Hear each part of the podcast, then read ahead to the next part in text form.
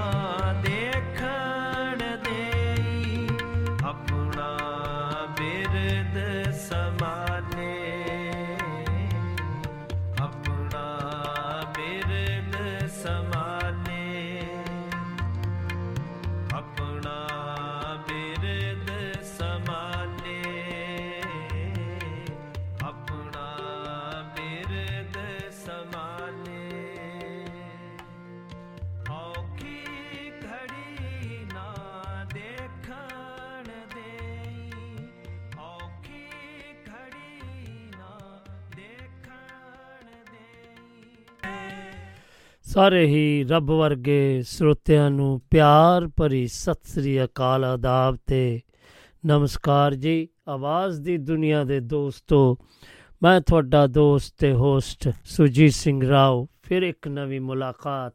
ਅੱਜ ਸੋਮਵਾਰ ਤਾਰੀਖ ਹੈਗੀ ਜੀ 16 ਜਨਵਰੀ ਤੇ 2023 ਤੇ ਮੈਂ ਤੁਹਾਡੇ ਰੂਬਰੂ ਹੋ ਗਿਆ ਹਾਂ ਇੱਕ ਹੋਰ ਨਵੀਂ ਮੁਲਾਕਾਤ ਲੈ ਕੇ। ਅੱਜ ਦੇ ਦਿਨ ਤੁਸੀਂ ਭਲੀ ਭਾਂਤੀ ਜਾਣੂ ਹੋ ਕਿ ਆਪਾਂ ਅੱਜ ਸਾਂਝਾ ਮੰਚ ਸੋਮਵਾਰ ਵਾਲੇ ਦਿਨ ਇਹ ਲਾਈਵ ਸ਼ੋਅ ਕਰਦੇ ਹਾਂ, ਜਿਸ ਦੇ ਵਿੱਚ ਆਪਾਂ ਕੋਈ ਨਾ ਕੋਈ ਵਿਸ਼ਾ ਲੈ ਕੇ ਆਈਦਾ।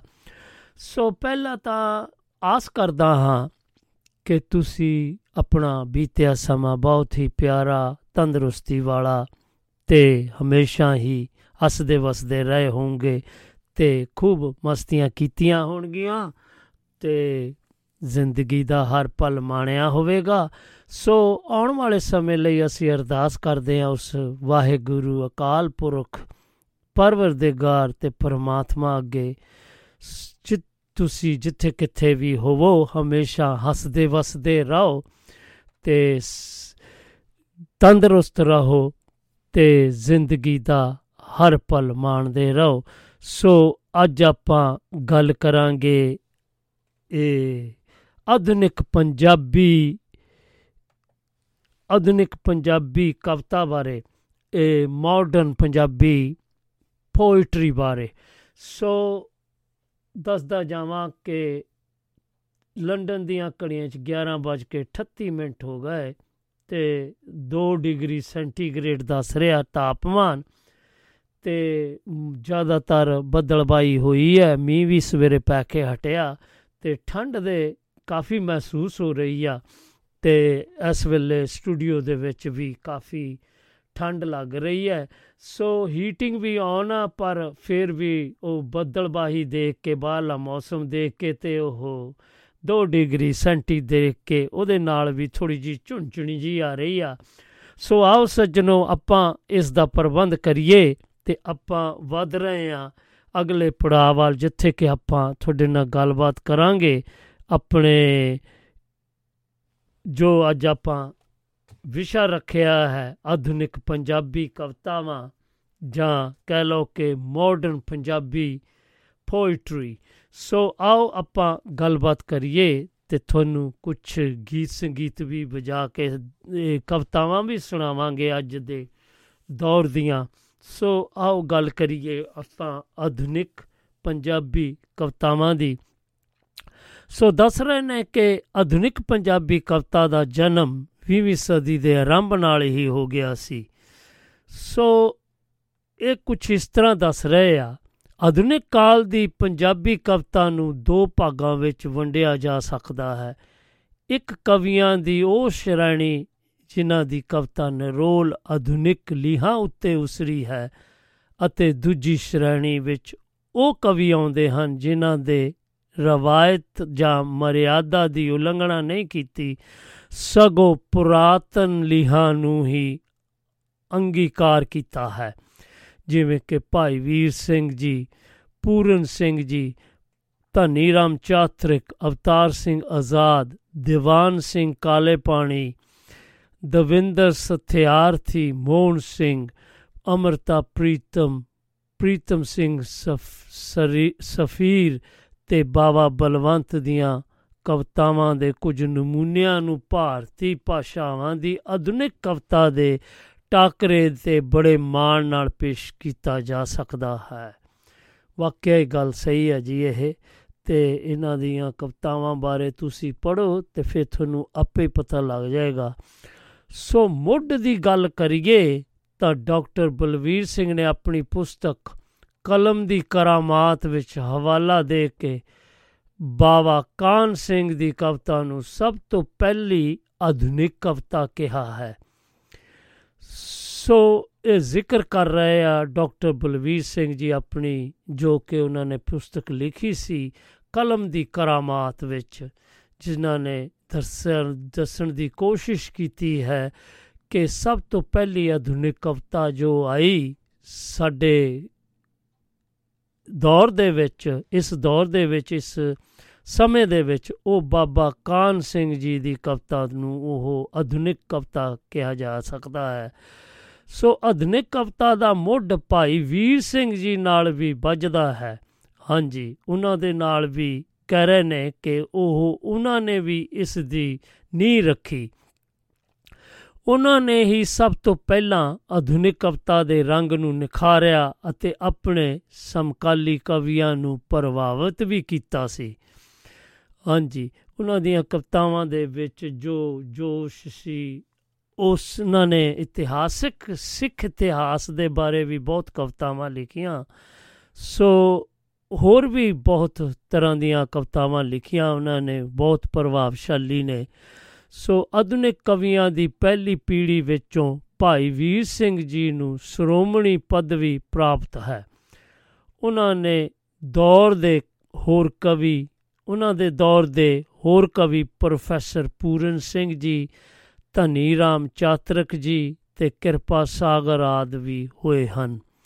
ਸੋ ਪਹਿਲੀ ਪੀੜ੍ਹੀ ਦੇ ਜੋ ਕਵੀ ਉਹਨਾਂ ਬਾਰੇ ਦੱਸ ਰਹੇ ਆ ਕਿ ਉਹ ਕੁਝ ਭਾਈ ਵੀਰ ਸਿੰਘ ਜੀ ਹੁਣਾਂ ਬਾਰੇ ਜੋ ਕਿ 19 1872 ਤੋਂ ਲੈ ਕੇ 1957 ਤੱਕ ਉਹਨਾਂ ਦਾ ਜੀਵਨ ਸਫਰ ਰਿਹਾ ਹੈ, ਉਹਨਾਂ ਦੇ ਬਾਰੇ ਉਹ ਗੱਲ ਕਰ ਰਹੇ ਆ। ਭਾਈ ਵੀਰ ਸਿੰਘ ਜੀ ਨੇ ਆਪਣੇ ਸਮੇਂ ਦੇ, ਸਮੇਂ ਤੇ ਸ਼੍ਰੇਣੀ ਅਨੁਸਾਰ ਸਭ ਤੋਂ ਪਹਿਲਾਂ ਪੰਜਾਬੀ ਕਵਿਤਾ ਨੂੰ ਆਧੁਨਿਕ ਲੀਹਾਂ ਉੱਤੇ ਲਿਆਂਦਾ। ਭਾਈ ਵੀਰ ਸਿੰਘ ਜੀ ਦੀ ਕਵਿਤਾ ਦਾ ਮੂਲ ਵਿਸ਼ਾ ਅਧਿਆਤਮਕ ਹੀ ਹੈ ਤੇ ਉਸ ਦੀ ਲਗਭਗ ਸਾਰੀ ਕਵਿਤਾ ਇਸ ਵਿਸ਼ੇ ਨੂੰ ਹੀ ਰਹੱਸਵਾਦੀ ਦੇ ਦਾਰਸ਼ਨਿਕ ਰੂਪ ਵਿੱਚ ਪ੍ਰਗਟਾਉਂਦੀ ਹੈ।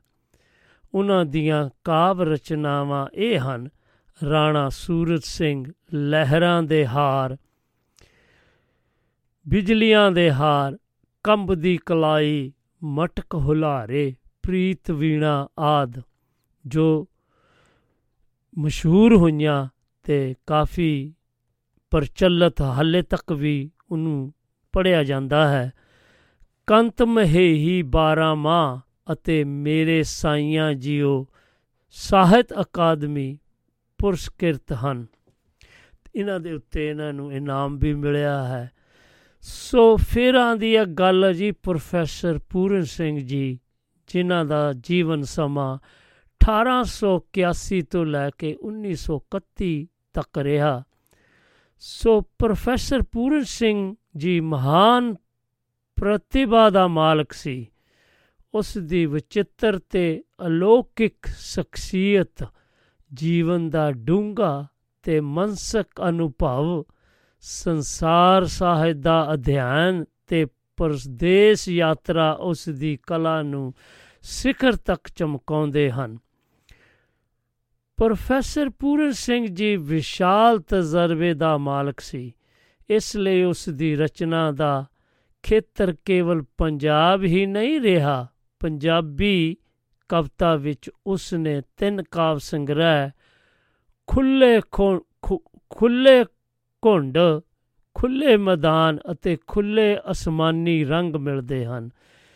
ਵਿਸ਼ਾ ਤੇ ਰੂਪ ਦੋਹਾਂ ਵੱਲੋਂ ਹੀ ਲੇਖਕ ਨੇ ਸੁਤੰਤਰ ਉਡਾਰੀਆਂ ਲਾਈਆਂ ਹਨ।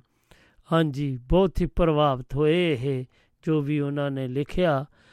ਉਹਨਾਂ ਨੂੰ ਜ਼ਰੂਰ ਪੜ੍ਹਨਾ ਚਾਹੀਦਾ ਤਾਂ ਕਿ ਆਉਣ ਵਾਲੇ ਸਮਿਆਂ ਵਿੱਚ ਵੀ ਸਾਡੇ ਲਈ ਇਹ ਇੱਕ ਬਹੁਤ ਖਜ਼ਾਨਾ ਹੈ ਜੋ ਸਾਨੂੰ ਪੜ੍ਹਨਾ ਚਾਹੀਦਾ ਹੈ।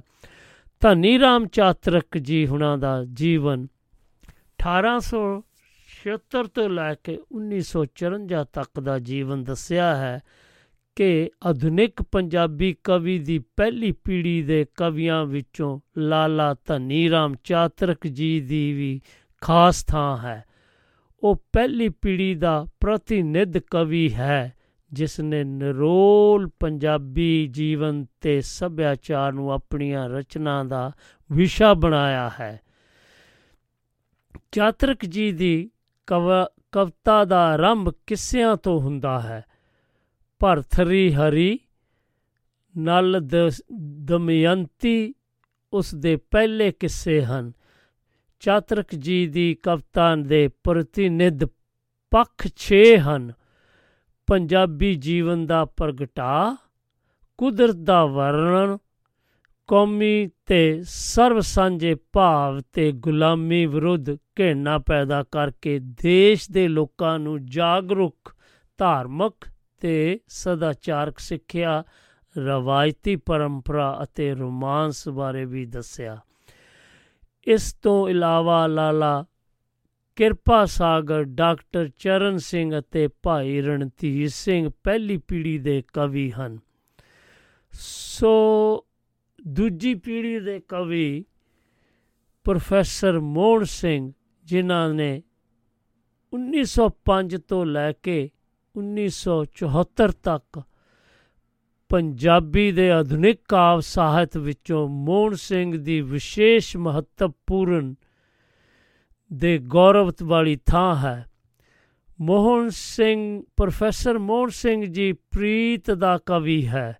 ਸਮਾਜ ਦੀ ਪੂੰਜੀਵਾਦੀ ਦਸ਼ਾ ਵਿੱਚ ਮੱਧ ਸ਼੍ਰੇਣੀ ਦੇ ਜੀਵਨ ਦਾ ਬਲਵਾਨ ਆਸ਼ਾ ਸੁਤੰਤਰ ਪ੍ਰੀਤ ਹੀ ਕਿਹਾ ਜਾ ਸਕਦਾ ਹੈ ਅਤੇ ਸ਼ਾਇਦ ਇਹੀ ਕਾਰਨ ਹੈ ਕਿ ਮੋਹਨ ਪ੍ਰੋਫੈਸਰ ਮੋਹਨ ਸਿੰਘ ਜੀ ਆਪਣੀ ਕਵਿਤਾ ਵਿੱਚ ਇਹਨਾਂ ਭਾਵਾਂ ਦੇ ਪ੍ਰਗਟਾਅ ਵਿੱਚ ਸਫਲ ਹੋ ਕੇ ਲੋਕਪ੍ਰਿਆ ਕਵੀ ਬਣ ਗਿਆ ਸੀ। ਮੋਹਨ ਸਿੰਘ ਜੀ ਦੀ ਕਵਿਤਾ ਉੱਤੇ ਪਿਆਰ ਦੇ ਸਰੀਰਕ ਭਾਵ ਛਾਏ ਰਹਿੰਦੇ ਹਨ ਅਤੇ ਉਸ ਦੀ ਬਿੰਬਾਵਲੀ ਭਾਵਾਂ ਦੇ ਵਿਚਾਰਾਂ ਉੱਤੇ ਹਾਵੀ ਰਹਿੰਦੀ ਹੈ। ਪ੍ਰੋਫੈਸਰ ਮੋਹਨ ਸਿੰਘ ਜੀ ਦੀ ਕਵਿਤਾ ਦਾ ਆਰੰਭ ਕਵੀ ਦਰਬਾਰੀ ਰਚਨਾ ਕਾਲ ਤੋਂ ਹੋਇਆ। ਮੋਹਨ ਸਿੰਘ ਨੇ ਕਾਵ ਸੰਗ੍ਰਹਿ ਅਦਵਾਟੇ ਕੁਸੰਬੜਾ, ਸਾਵੇ ਪੱਤਰ ਆਦ ਲਿਖੇ ਹਨ। ਫਿਰਾਂ ਦੀ ਬਾਰੀ ਜੀ ਅਮਰਤਾ ਪ੍ਰੀਤਮ ਜੀ ਹੁਣਾਂ ਦੀ। ਸੋ 1919 ਤੋਂ ਲੈ ਕੇ 205 ਤੱਕ ਦਾ ਜੋ ਜੀਵਨ ਸਫਰ ਉਹਨਾਂ ਨੇ ਤੈਅ ਕੀਤਾ, ਉਹਨਾਂ ਨੇ ਬਾਰੇ ਇਸ ਤਰ੍ਹਾਂ ਦੱਸਿਆ ਕਿ ਉਹ ਕਿਹੋ ਜਿਹੇ ਇਹ ਕਵੀ ਸਨ। ਅਮਰਤਾ ਪ੍ਰੀਤਮ ਜੀ ਨੇ ਆਪਣੇ ਪਿਤਾ ਗਿਆਨੀ ਕਰਤਾਰ ਸਿੰਘ ਹਿਤਕਾਰੀ ਦੀ ਸਰਪ੍ਰਸਤੀ ਹੇਠ ਛੋਟੀ ਉਮਰ ਵਿੱਚ ਹੀ ਕਵਿਤਾ ਲਿਖਣੀ ਸ਼ੁਰੂ ਕਰ ਦਿੱਤੀ ਸੀ ਤੇ ਫਿਰ ਲਗਾਤਾਰ ਕਾਵ ਸੰਗ੍ਰਹਿ ਰਚੇ। ਅਮਰਤਾ ਜੀ ਦੀ ਕਵਿਤਾ ਇੱਕ ਇਸਤਰੀ ਭਾਵ ਪੂਰੀ ਤੀਬਰਤਾ ਤੇ ਸਹਰਦਤਾ ਨਾਲ ਉਗੜੇ ਹਨ। ਅਤੇ ਇਸ ਲਈ, ਇਸੇ ਲਈ ਉਸ ਨੂੰ ਪੰਜਾਬੀ ਇਸਤਰੀ ਦੀ ਆਵਾਜ਼ ਵੀ ਕਿਹਾ ਜਾਂਦਾ ਹੈ। ਉਹ ਸਮਾਜ ਦੀਆਂ ਜਾਬਰ ਸ਼ਕਤੀਆਂ ਨੂੰ ਦਲੇਰ ਹੋ ਕੇ ਭੰਡਦੀ ਹੈ ਅਤੇ ਕਵਿਤਾ ਵਿੱਚ ਸਿੱਧੀਆਂ ਚੋਟਾਂ ਮਾਰ ਕੇ ਉਹਨਾਂ ਨੂੰ ਵੰਗਾਰਦੀ ਤੇ ਲਲਕਾਰਦੀ ਹੈ। ਉਹ ਇੱਕ ਚੇਤਨ ਵਿਅੰਕਾਰ ਹੈ ਅਤੇ ਨਿਜਕ ਹੋ ਕੇ ਇਸ ਸਮਾਜ ਵਿਰੁੱਧ ਖਰੀਆਂ ਖਰੀਆਂ ਸੁਣਾਉਂਦੀ ਹੈ। ਅਮਰਤਾ ਪ੍ਰੀਤਮ ਜੀ ਦੀ ਕੁਝ, ਦੀਆਂ ਕੁਝ ਰਚਨਾਵਾਂ ਅਮਰਤਾ ਲਹਿਰਾਂ 1936 ਵਿੱਚ, ਜਿਉਂਦਾ ਜੀਵਨ 1939 ਵਿੱਚ, ਤਰੇਲ ਧੋਤੇ ਫੁੱਲ 1941 ਵਿੱਚ। ਗੀਤਾਂ ਵਾਲਿਓ, ਉਹ ਗੀਤਾਂ ਵਾਲਿਓ 1942 ਵਿੱਚ ਪੱਥਰ ਗੀਟੇ 1940 ਵਿੱਚ ਉਹਨਾਂ ਨੇ ਜੋ ਇਹ ਰਚਨਾਵਾਂ ਤੇ ਲਿਖੀਆਂ, ਜੋ ਕਾਵ ਸੰਗ੍ਰਹਿ ਲਿਖੇ, ਉਹਨਾਂ ਦੇ ਬਾਰੇ ਦੱਸਿਆ ਹੈ। ਸੋ ਇਹਨਾਂ ਨੇ ਵੀ ਕਾਫੀ ਕਾਬਿਲਤਾ ਸੀਗੀ ਇਹਨਾਂ ਦੇ ਵਿੱਚ, ਜਿੰਨੇ ਵੀ ਇਹ ਆਪਣੇ ਰਾਈਟਰ ਹੋਏ ਆ, ਪੋਇਟਰੀ ਰਾਈਟਰ ਜਾਂ ਕਹਿ ਲਓ ਕਿ ਕਵੀ ਹੋਏ ਆ, ਇਹਨਾਂ ਨੇ ਬਹੁਤ ਹੀ ਪਿਆਰਾ ਲਿਖਿਆ। ਤੇ ਆਉਂਦੇ ਸਮਿਆਂ ਵਿੱਚ ਵੀ ਇਹਨਾਂ ਦੀ ਗੱਲਬਾਤ ਆਪਾਂ ਕਰਾਂਗੇ ਕੁਝ ਵਾ- ਕੁਝ ਕੁਝ ਕੁ ਹੁਆ- ਕੁਝ ਕੁ ਸੱਜਣਾ ਦੀ ਹੋ ਗਈ ਹੈ ਤੇ ਕੁਝ ਕੁ ਰਹਿੰਦੇ ਨੇ। ਤੇ ਬਾ- ਬਾਅਦ ਵਿੱਚ ਆਂਦੀ ਜੀ, ਹੁਣ ਆ ਰਹੀ ਗੱਲ ਬਾਬਾ ਬਲਵੰਤ ਜੀ ਹੁਣਾਂ ਦੇ ਬਾਰੇ। 1924 ਤੋਂ ਲੈ ਕੇ 1972 ਦਾ ਜੋ ਸਫ਼ਰ ਇਹਨਾਂ ਨੇ ਤੈਅ ਕੀਤਾ ਆਪਣੀ ਜ਼ਿੰਦਗੀ ਦਾ, ਉਹਦੇ ਵਿੱਚ ਇਹ ਆਪਾਂ ਨੂੰ ਕੀ ਦੇ ਕੇ ਗਏ, ਉਹਨਾਂ ਬਾਰੇ ਕੁਝ ਇਸ ਤਰ੍ਹਾਂ ਵੀ ਲਿਖਿਆ ਜਾ ਚੁੱਕਾ ਹੈ। ਬਾਬਾ ਬਲਵੰਤ ਜੀ ਸਾਡੇ ਸਮੇਂ ਦਾ ਬੌਧਿਕ ਧਾਰਾ ਦਾ ਕਵੀ ਹੈ ਅਤੇ ਉਸ ਦੀ ਕਵਿਤਾ ਦੀ ਬੌਧਿਕਤਾ ਨਿਗਰਤਾ ਤੇ ਰੂਪਕ ਪਕਿਆਈ ਉਸ ਨੂੰ ਇਸ ਧਾਰਾ ਦੇ ਸ਼੍ਰੋਮਣੀ ਕਵੀਆਂ ਵਿੱਚ ਥਾਂ ਦਿੰਦੀ ਹੈ। ਉਸ ਦੀ ਕਵਿਤਾ ਦੀ ਸਭ ਤੋਂ ਵੱਡੀ ਸਿਫਤ ਇਹ ਹੈ ਕਿ ਵਿਸ਼ੇ ਦੇ ਪੱਖ ਤੋਂ ਉਸ ਦੇ ਛਾਇਆਵਾਦੀ ਤੇ ਆ- ਅ- ਅਧਿਆਤਮਕ ਫਲਸਫਲ, ਫਲਸ, ਫਲਸਫੇ ਦਾ ਤਿਆਗ ਕੀਤਾ ਵੀ, ਨਹੀਂ ਵੀ ਕੀਤਾ ਅਤੇ ਦੂਜੇ ਬੰਨੇ ਸੰਵਾਦਕ ਪਰਾ- ਪਦਾਰਥਵਾਦ ਦੀ ਫਿਲਾਸਫੀ ਨੂੰ ਅਪਣਾਇਆ ਹੈ। ਬਾਬਾ ਬਲਵੰਤ ਜੀ ਨੇ ਜਿੱਥੇ ਇੱਕ ਨਿੱਗਰ ਵਿਚਾਰਧਾਰਾ ਨੂੰ ਅਪਣਾਇਆ ਹੈ, ਉੱਥੇ ਉਸਨੇ ਪ੍ਰੀਤ ਦੇ ਰਿਸ਼ਤਿਆਂ ਨੂੰ ਵੀ ਬੜੇ ਯਥਾਰਥਵਾਦੀ ਰੰਗ ਵਿੱਚ ਗਾਇਆ ਹੈ ਗਾਵਿਆ ਹੈ। ਬਾਬਾ ਬਲਵੰਤ ਜੀ ਦੀ ਕਵਿਤਾ ਨਾਲ ਪਹਿਲੀ ਵਾਰ ਆਧੁਨਿਕ ਪੰਜਾਬੀ ਕਵਿਤਾ ਵਿੱਚ ਉਰਦੂ ਫਾਰਸੀ ਦੀ ਕਵਿਤਾ ਵਾਲੀ ਰੂਪਕ ਪਕਿਆਈ ਤੇ ਡੁੰਗਿਆਈ ਦੇਖੀ ਜਾ ਸਕਦੀ ਹੈ। ਬਾਬਾ ਬਲਵੰਤ ਜੀ ਦੇ ਕਾਵ ਸੰਗ੍ਰਹਿ ਮਹਾਨਾਚ ਅਰਮ ਗੀਤ ਜਵਾਲਾਮੁਖੀ ਤੇ ਬੰਦਰਗਾਹ ਹਨ। ਇਸ ਤੋਂ ਇਲਾਵਾ ਅਵਤਾਰ ਸਿੰਘ ਆਜ਼ਾਦ, ਹੀਰਾ ਸਿੰਘ ਦਰਦ, ਦਵਿੰਦਰ ਸਥਿਆਰਤੀ, ਹਰਿੰਦਰ ਸਿੰਘ ਰੂਪ, ਪ੍ਰੀਤਮ ਸਿੰਘ ਸਫੀਰ, ਡਾਕਟਰ ਮੋਹਨ ਸਿੰਘ, ਡਾਕਟਰ ਦੀਵਾਨ ਸਿੰਘ ਕਾਲੇ ਪਾਣੀ ਆਦ ਦੂਜੀ ਪੀੜ੍ਹੀ ਦੇ ਕਵੀ ਹਨ। ਤੀਜੀ ਪੀੜ੍ਹੀ ਦੇ ਕਵੀ, ਇਹ ਕੁਝ ਇਸ ਤਰ੍ਹਾਂ ਦੱਸ ਰਹੇ ਆ ਸੰਤੋਖ ਸਿੰਘ ਧੀਰ 1920 ਤੋਂ ਲੈ ਕੇ 2010 ਤੱਕ ਦਾ ਜੀਵਨ ਸਫਰ ਜੋ ਇਹਨਾਂ ਨੇ ਤੈਅ ਤੈਅ ਕੀਤਾ, ਉਹਨਾਂ ਨੇ ਜੋ ਵੀ ਲਿਖਿਆ ਉਹਨਾਂ ਦੇ ਬਾਰੇ ਇਉਂ ਦੱਸ ਰਹੇ ਆ, ਸੰਤੋਖ ਸਿੰਘ ਧੀਰ ਪ੍ਰਤੀਗਤੀਵਾਦੀ ਕਵੀ ਸੀ। ਪੰਜਾਬ ਸੰਕਟ ਤੇ ਆਤੰਕਵਾਦੀ ਵਾਤਾਵਰਣ ਵਿੱਚ ਵੀ ਉਹ ਅੰਧਕਾਰਮਈ ਅਵਸਥਾ ਵਿੱਚੋਂ ਫਿਰਕੂ ਨਫ਼ਰਤ ਅਤੇ ਦੁਆਲੇ ਅਤਿਆਚਾਰ ਦੇ ਆਧਾਰ ਤੇ ਮਾਨਵਤਾ ਦੇ ਸੱਚੇ ਤੇ ਸੌਹਰਦ ਆਦਰਸ਼ਾਂ ਦੀ ਭਾਲ ਕਰਦਾ ਰਿਹਾ ਹੈ। ਆਦਰਸ਼ਵਾਦ ਤੇ ਰੋਮਾਂਸਵਾਦ ਦੀ ਤੁਲਨਾ ਵਿੱਚ ਉਹ ਵਧੇਰੇ ਯਥਾਰਥਵਾਦੀ ਤੇ ਧਰਤੀ ਦੇ ਨੇੜੇ ਸੀ। ਪਰ ਮਨੁੱਖਤਾ ਦੇ ਵਿਕਾਸ ਅਤੇ ਸਮੁੱਚੀ ਮਨੁੱਖਤਾ ਦੇ ਕਿਰਤੀ ਤੇ ਨਿਮਨ ਵਰਗ ਦੇ ਵਿਕਾਸ ਲਈ ਉਹ ਆਦ- ਆਦਰਸ਼ਵਾਦੀ ਟੀਚਿਆਂ ਨੂੰ ਵੀ ਭਾਵਕ ਸੁਰ ਵਿੱਚ ਅਪਣਾ ਲੈਂਦਾ ਸੀ। ਸੰਤੋਖ ਸਿੰਘ ਧੀਰ ਦੇ ਕਾਵ ਸੰਗ੍ਰਹਿ, ਧਰਤੀ ਮੰਗਦੀ ਮੀਂਹ ਵੇ, ਪੱਤ ਝੜੇ ਪੁਰਾਣੇ, ਬਿਰਹੜੇ, ਕਾਲੀ ਬਰਸ਼ੀ ਅਤੇ ਅੱਕ ਦੇ ਪੱਤੇ ਆਦ ਹਨ। ਸੋ ਫਿਰ ਵੱਲ ਆਉਂਦੀ ਆ ਬਹੁਤ ਹੀ ਮਸ਼ਹੂਰ ਤੇ ਮਕਬੂਲ ਸ਼ਿਵ ਕੁਮਾਰ ਬਟਾਲਵੀ ਜੀ ਹੁਣਾਂ ਦੇ ਬਾਰੇ ਜੋ ਦੱਸਿਆ, ਉਹ ਇਸ ਤਰ੍ਹਾਂ ਹੈ ਕਿ ਉਹਨਾਂ ਨੇ ਆਪਣਾ ਜੀਵਨ 1937 ਤੋਂ ਲੈ ਕੇ 1973 ਤੱਕ ਸਫ਼ਰ ਕੀਤਾ, ਜੋ ਇਸ ਤਰ੍ਹਾਂ ਬਿਆਨ ਹੋਇਆ, ਸ਼ਿਵ ਕੁਮਾਰ ਨੇ ਆਪਣੇ ਪਹਿਲੇ ਕਾਵ ਸੰਗ੍ਰਹ ਪੀੜ ਪੀੜਾਂ ਦਾ ਪਰਾਗਾ ਨਾਲ ਹੀ ਪੰਜਾਬ ਦੇ ਸਾਹਿਤਕ ਜਗਤ ਨੂੰ ਪ੍ਰਭਾਵਿਤ ਕਰ ਲਿਆ ਸੀ ਤੇ ਉਸ ਦੀ ਸਰੋਂਦੀ ਹੂਕ ਦਾ ਨਿਰਾਸ਼ਮਈ ਸਵਰ, ਉਹ ਉਹ ਜਵਾਦੀ ਸ਼ੈਲੀ ਤੇ ਰੋਮਾਂਟਿਕ ਮਨੋਭਾਵਾਂ ਦੀ ਤੀਣਖਤਾ ਰਾਹੀਂ ਛੇਤੀ ਉਜਾਗਰ ਹੋ ਗਿਆ। ਡਾਕਟਰ ਹਰਭਜਨ ਸਿੰਘ ਦੇ ਤਾਰ ਤੁਪ ਦਾ ਸਮਾਨ ਸ਼ਿਵ ਕੁਮਾਰ ਦੀ ਪ੍ਰਤੀਕਾਤਮਕ ਲਘੂ ਕਥਾ ਨੂੰ ਪੰਜਾਬੀ ਕਵਿਤਾ ਦੀ ਆਧੁਨਿਕ ਕਲਾਸੀਕਲ ਰ- ਰਚਨਾ ਦੀ ਸੰਗਿਆ ਦਿੱਤੀ ਜਾ ਸਕਦੀ ਹੈ। ਸ਼ਿਵ ਜੀ ਦੀ ਕਵਿਤਾ ਦਾ ਸਮੁੱਚਾ ਸਵਰ ਬੜਾ ਗੰਭੀਰ, ਸੋਚ ਜਗਾਊ ਤੇ ਕਰੁਣਾਮਈ ਹੈ। ਇਸ ਦੇ ਕਾਵ ਬਿੰਬ ਬੜੇ ਆਕਰਸ਼ਕ ਤੇ ਪ੍ਰਗਟਾ ਵਿਧੀ ਸੰਗੀਤਕ ਤੇ ਪ੍ਰਭਾਵ ਮਨ ਤੇ ਛਾ ਜਾਂਦਾ ਹੈ। ਸ਼ਬਦਾਵਲੀ ਦੀ ਸੁੰਦਰ ਚੋਣ ਉਸ ਨੂੰ ਪੰਜਾਬੀ ਦੇ ਸ਼੍ਰੇਸ਼ਟਤਮ ਕਵੀਆਂ ਵਿੱਚੋਂ ਸਥਾਨ ਦਿਵਾਉਂਦੀ ਹੈ। ਸ਼ਿਵ ਕੁਮਾਰ ਜੀ ਦੇ ਕਾਵ ਸੰਗ੍ਰਹਿ ਅਲਵਿਦਾ ਤੇ ਸਾਗਰ ਦੇ ਕਣੀਆਂ ਹਨ। ਇਹ ਤਾਂ ਗੱਲ ਹੋਈ ਜੀ, ਸ਼ਿਵ ਕੁਮਾਰ ਬਟਾਲਵੀ ਜੀ, ਇਹਦੇ ਬਾਰੇ ਤਾਂ ਤੁਸੀਂ ਬਹੁਤ ਹੀ ਪੜ ਚੁੱਕੇ ਹੋ ਤੇ ਤੁਹਾਨੂੰ ਇਹਨਾਂ ਦੇ ਬਾਰੇ ਬਹੁਤ ਵੀ ਜਾਣਕਾਰੀ ਹੋਵੇਗੀ। ਸੋ ਜੇਕਰ ਤੁਸੀਂ ਵੀ ਕੋਈ ਮੇਰੇ ਨਾਲ ਸਾਂਝ ਪਾਣੀ ਚਾਹੁੰਦੇ ਹੋ, ਮੇਰੇ, ਸਾਡੇ ਨਾਲ ਤੇ ਸਾਡੇ ਸਰੋਤਿਆਂ ਨਾਲ ਯੂਕੇ ਤੋਂ ਫੋਨ ਕਰ ਰਹੇ ਹੋ ਤਾਂ WhatsApp ਰਾਹੀਂ 073060703 ਤੇ 766 ਉੱਪਰ ਆ ਕੇ ਸਾਂਝਾ ਪਾਓ ਜੀ।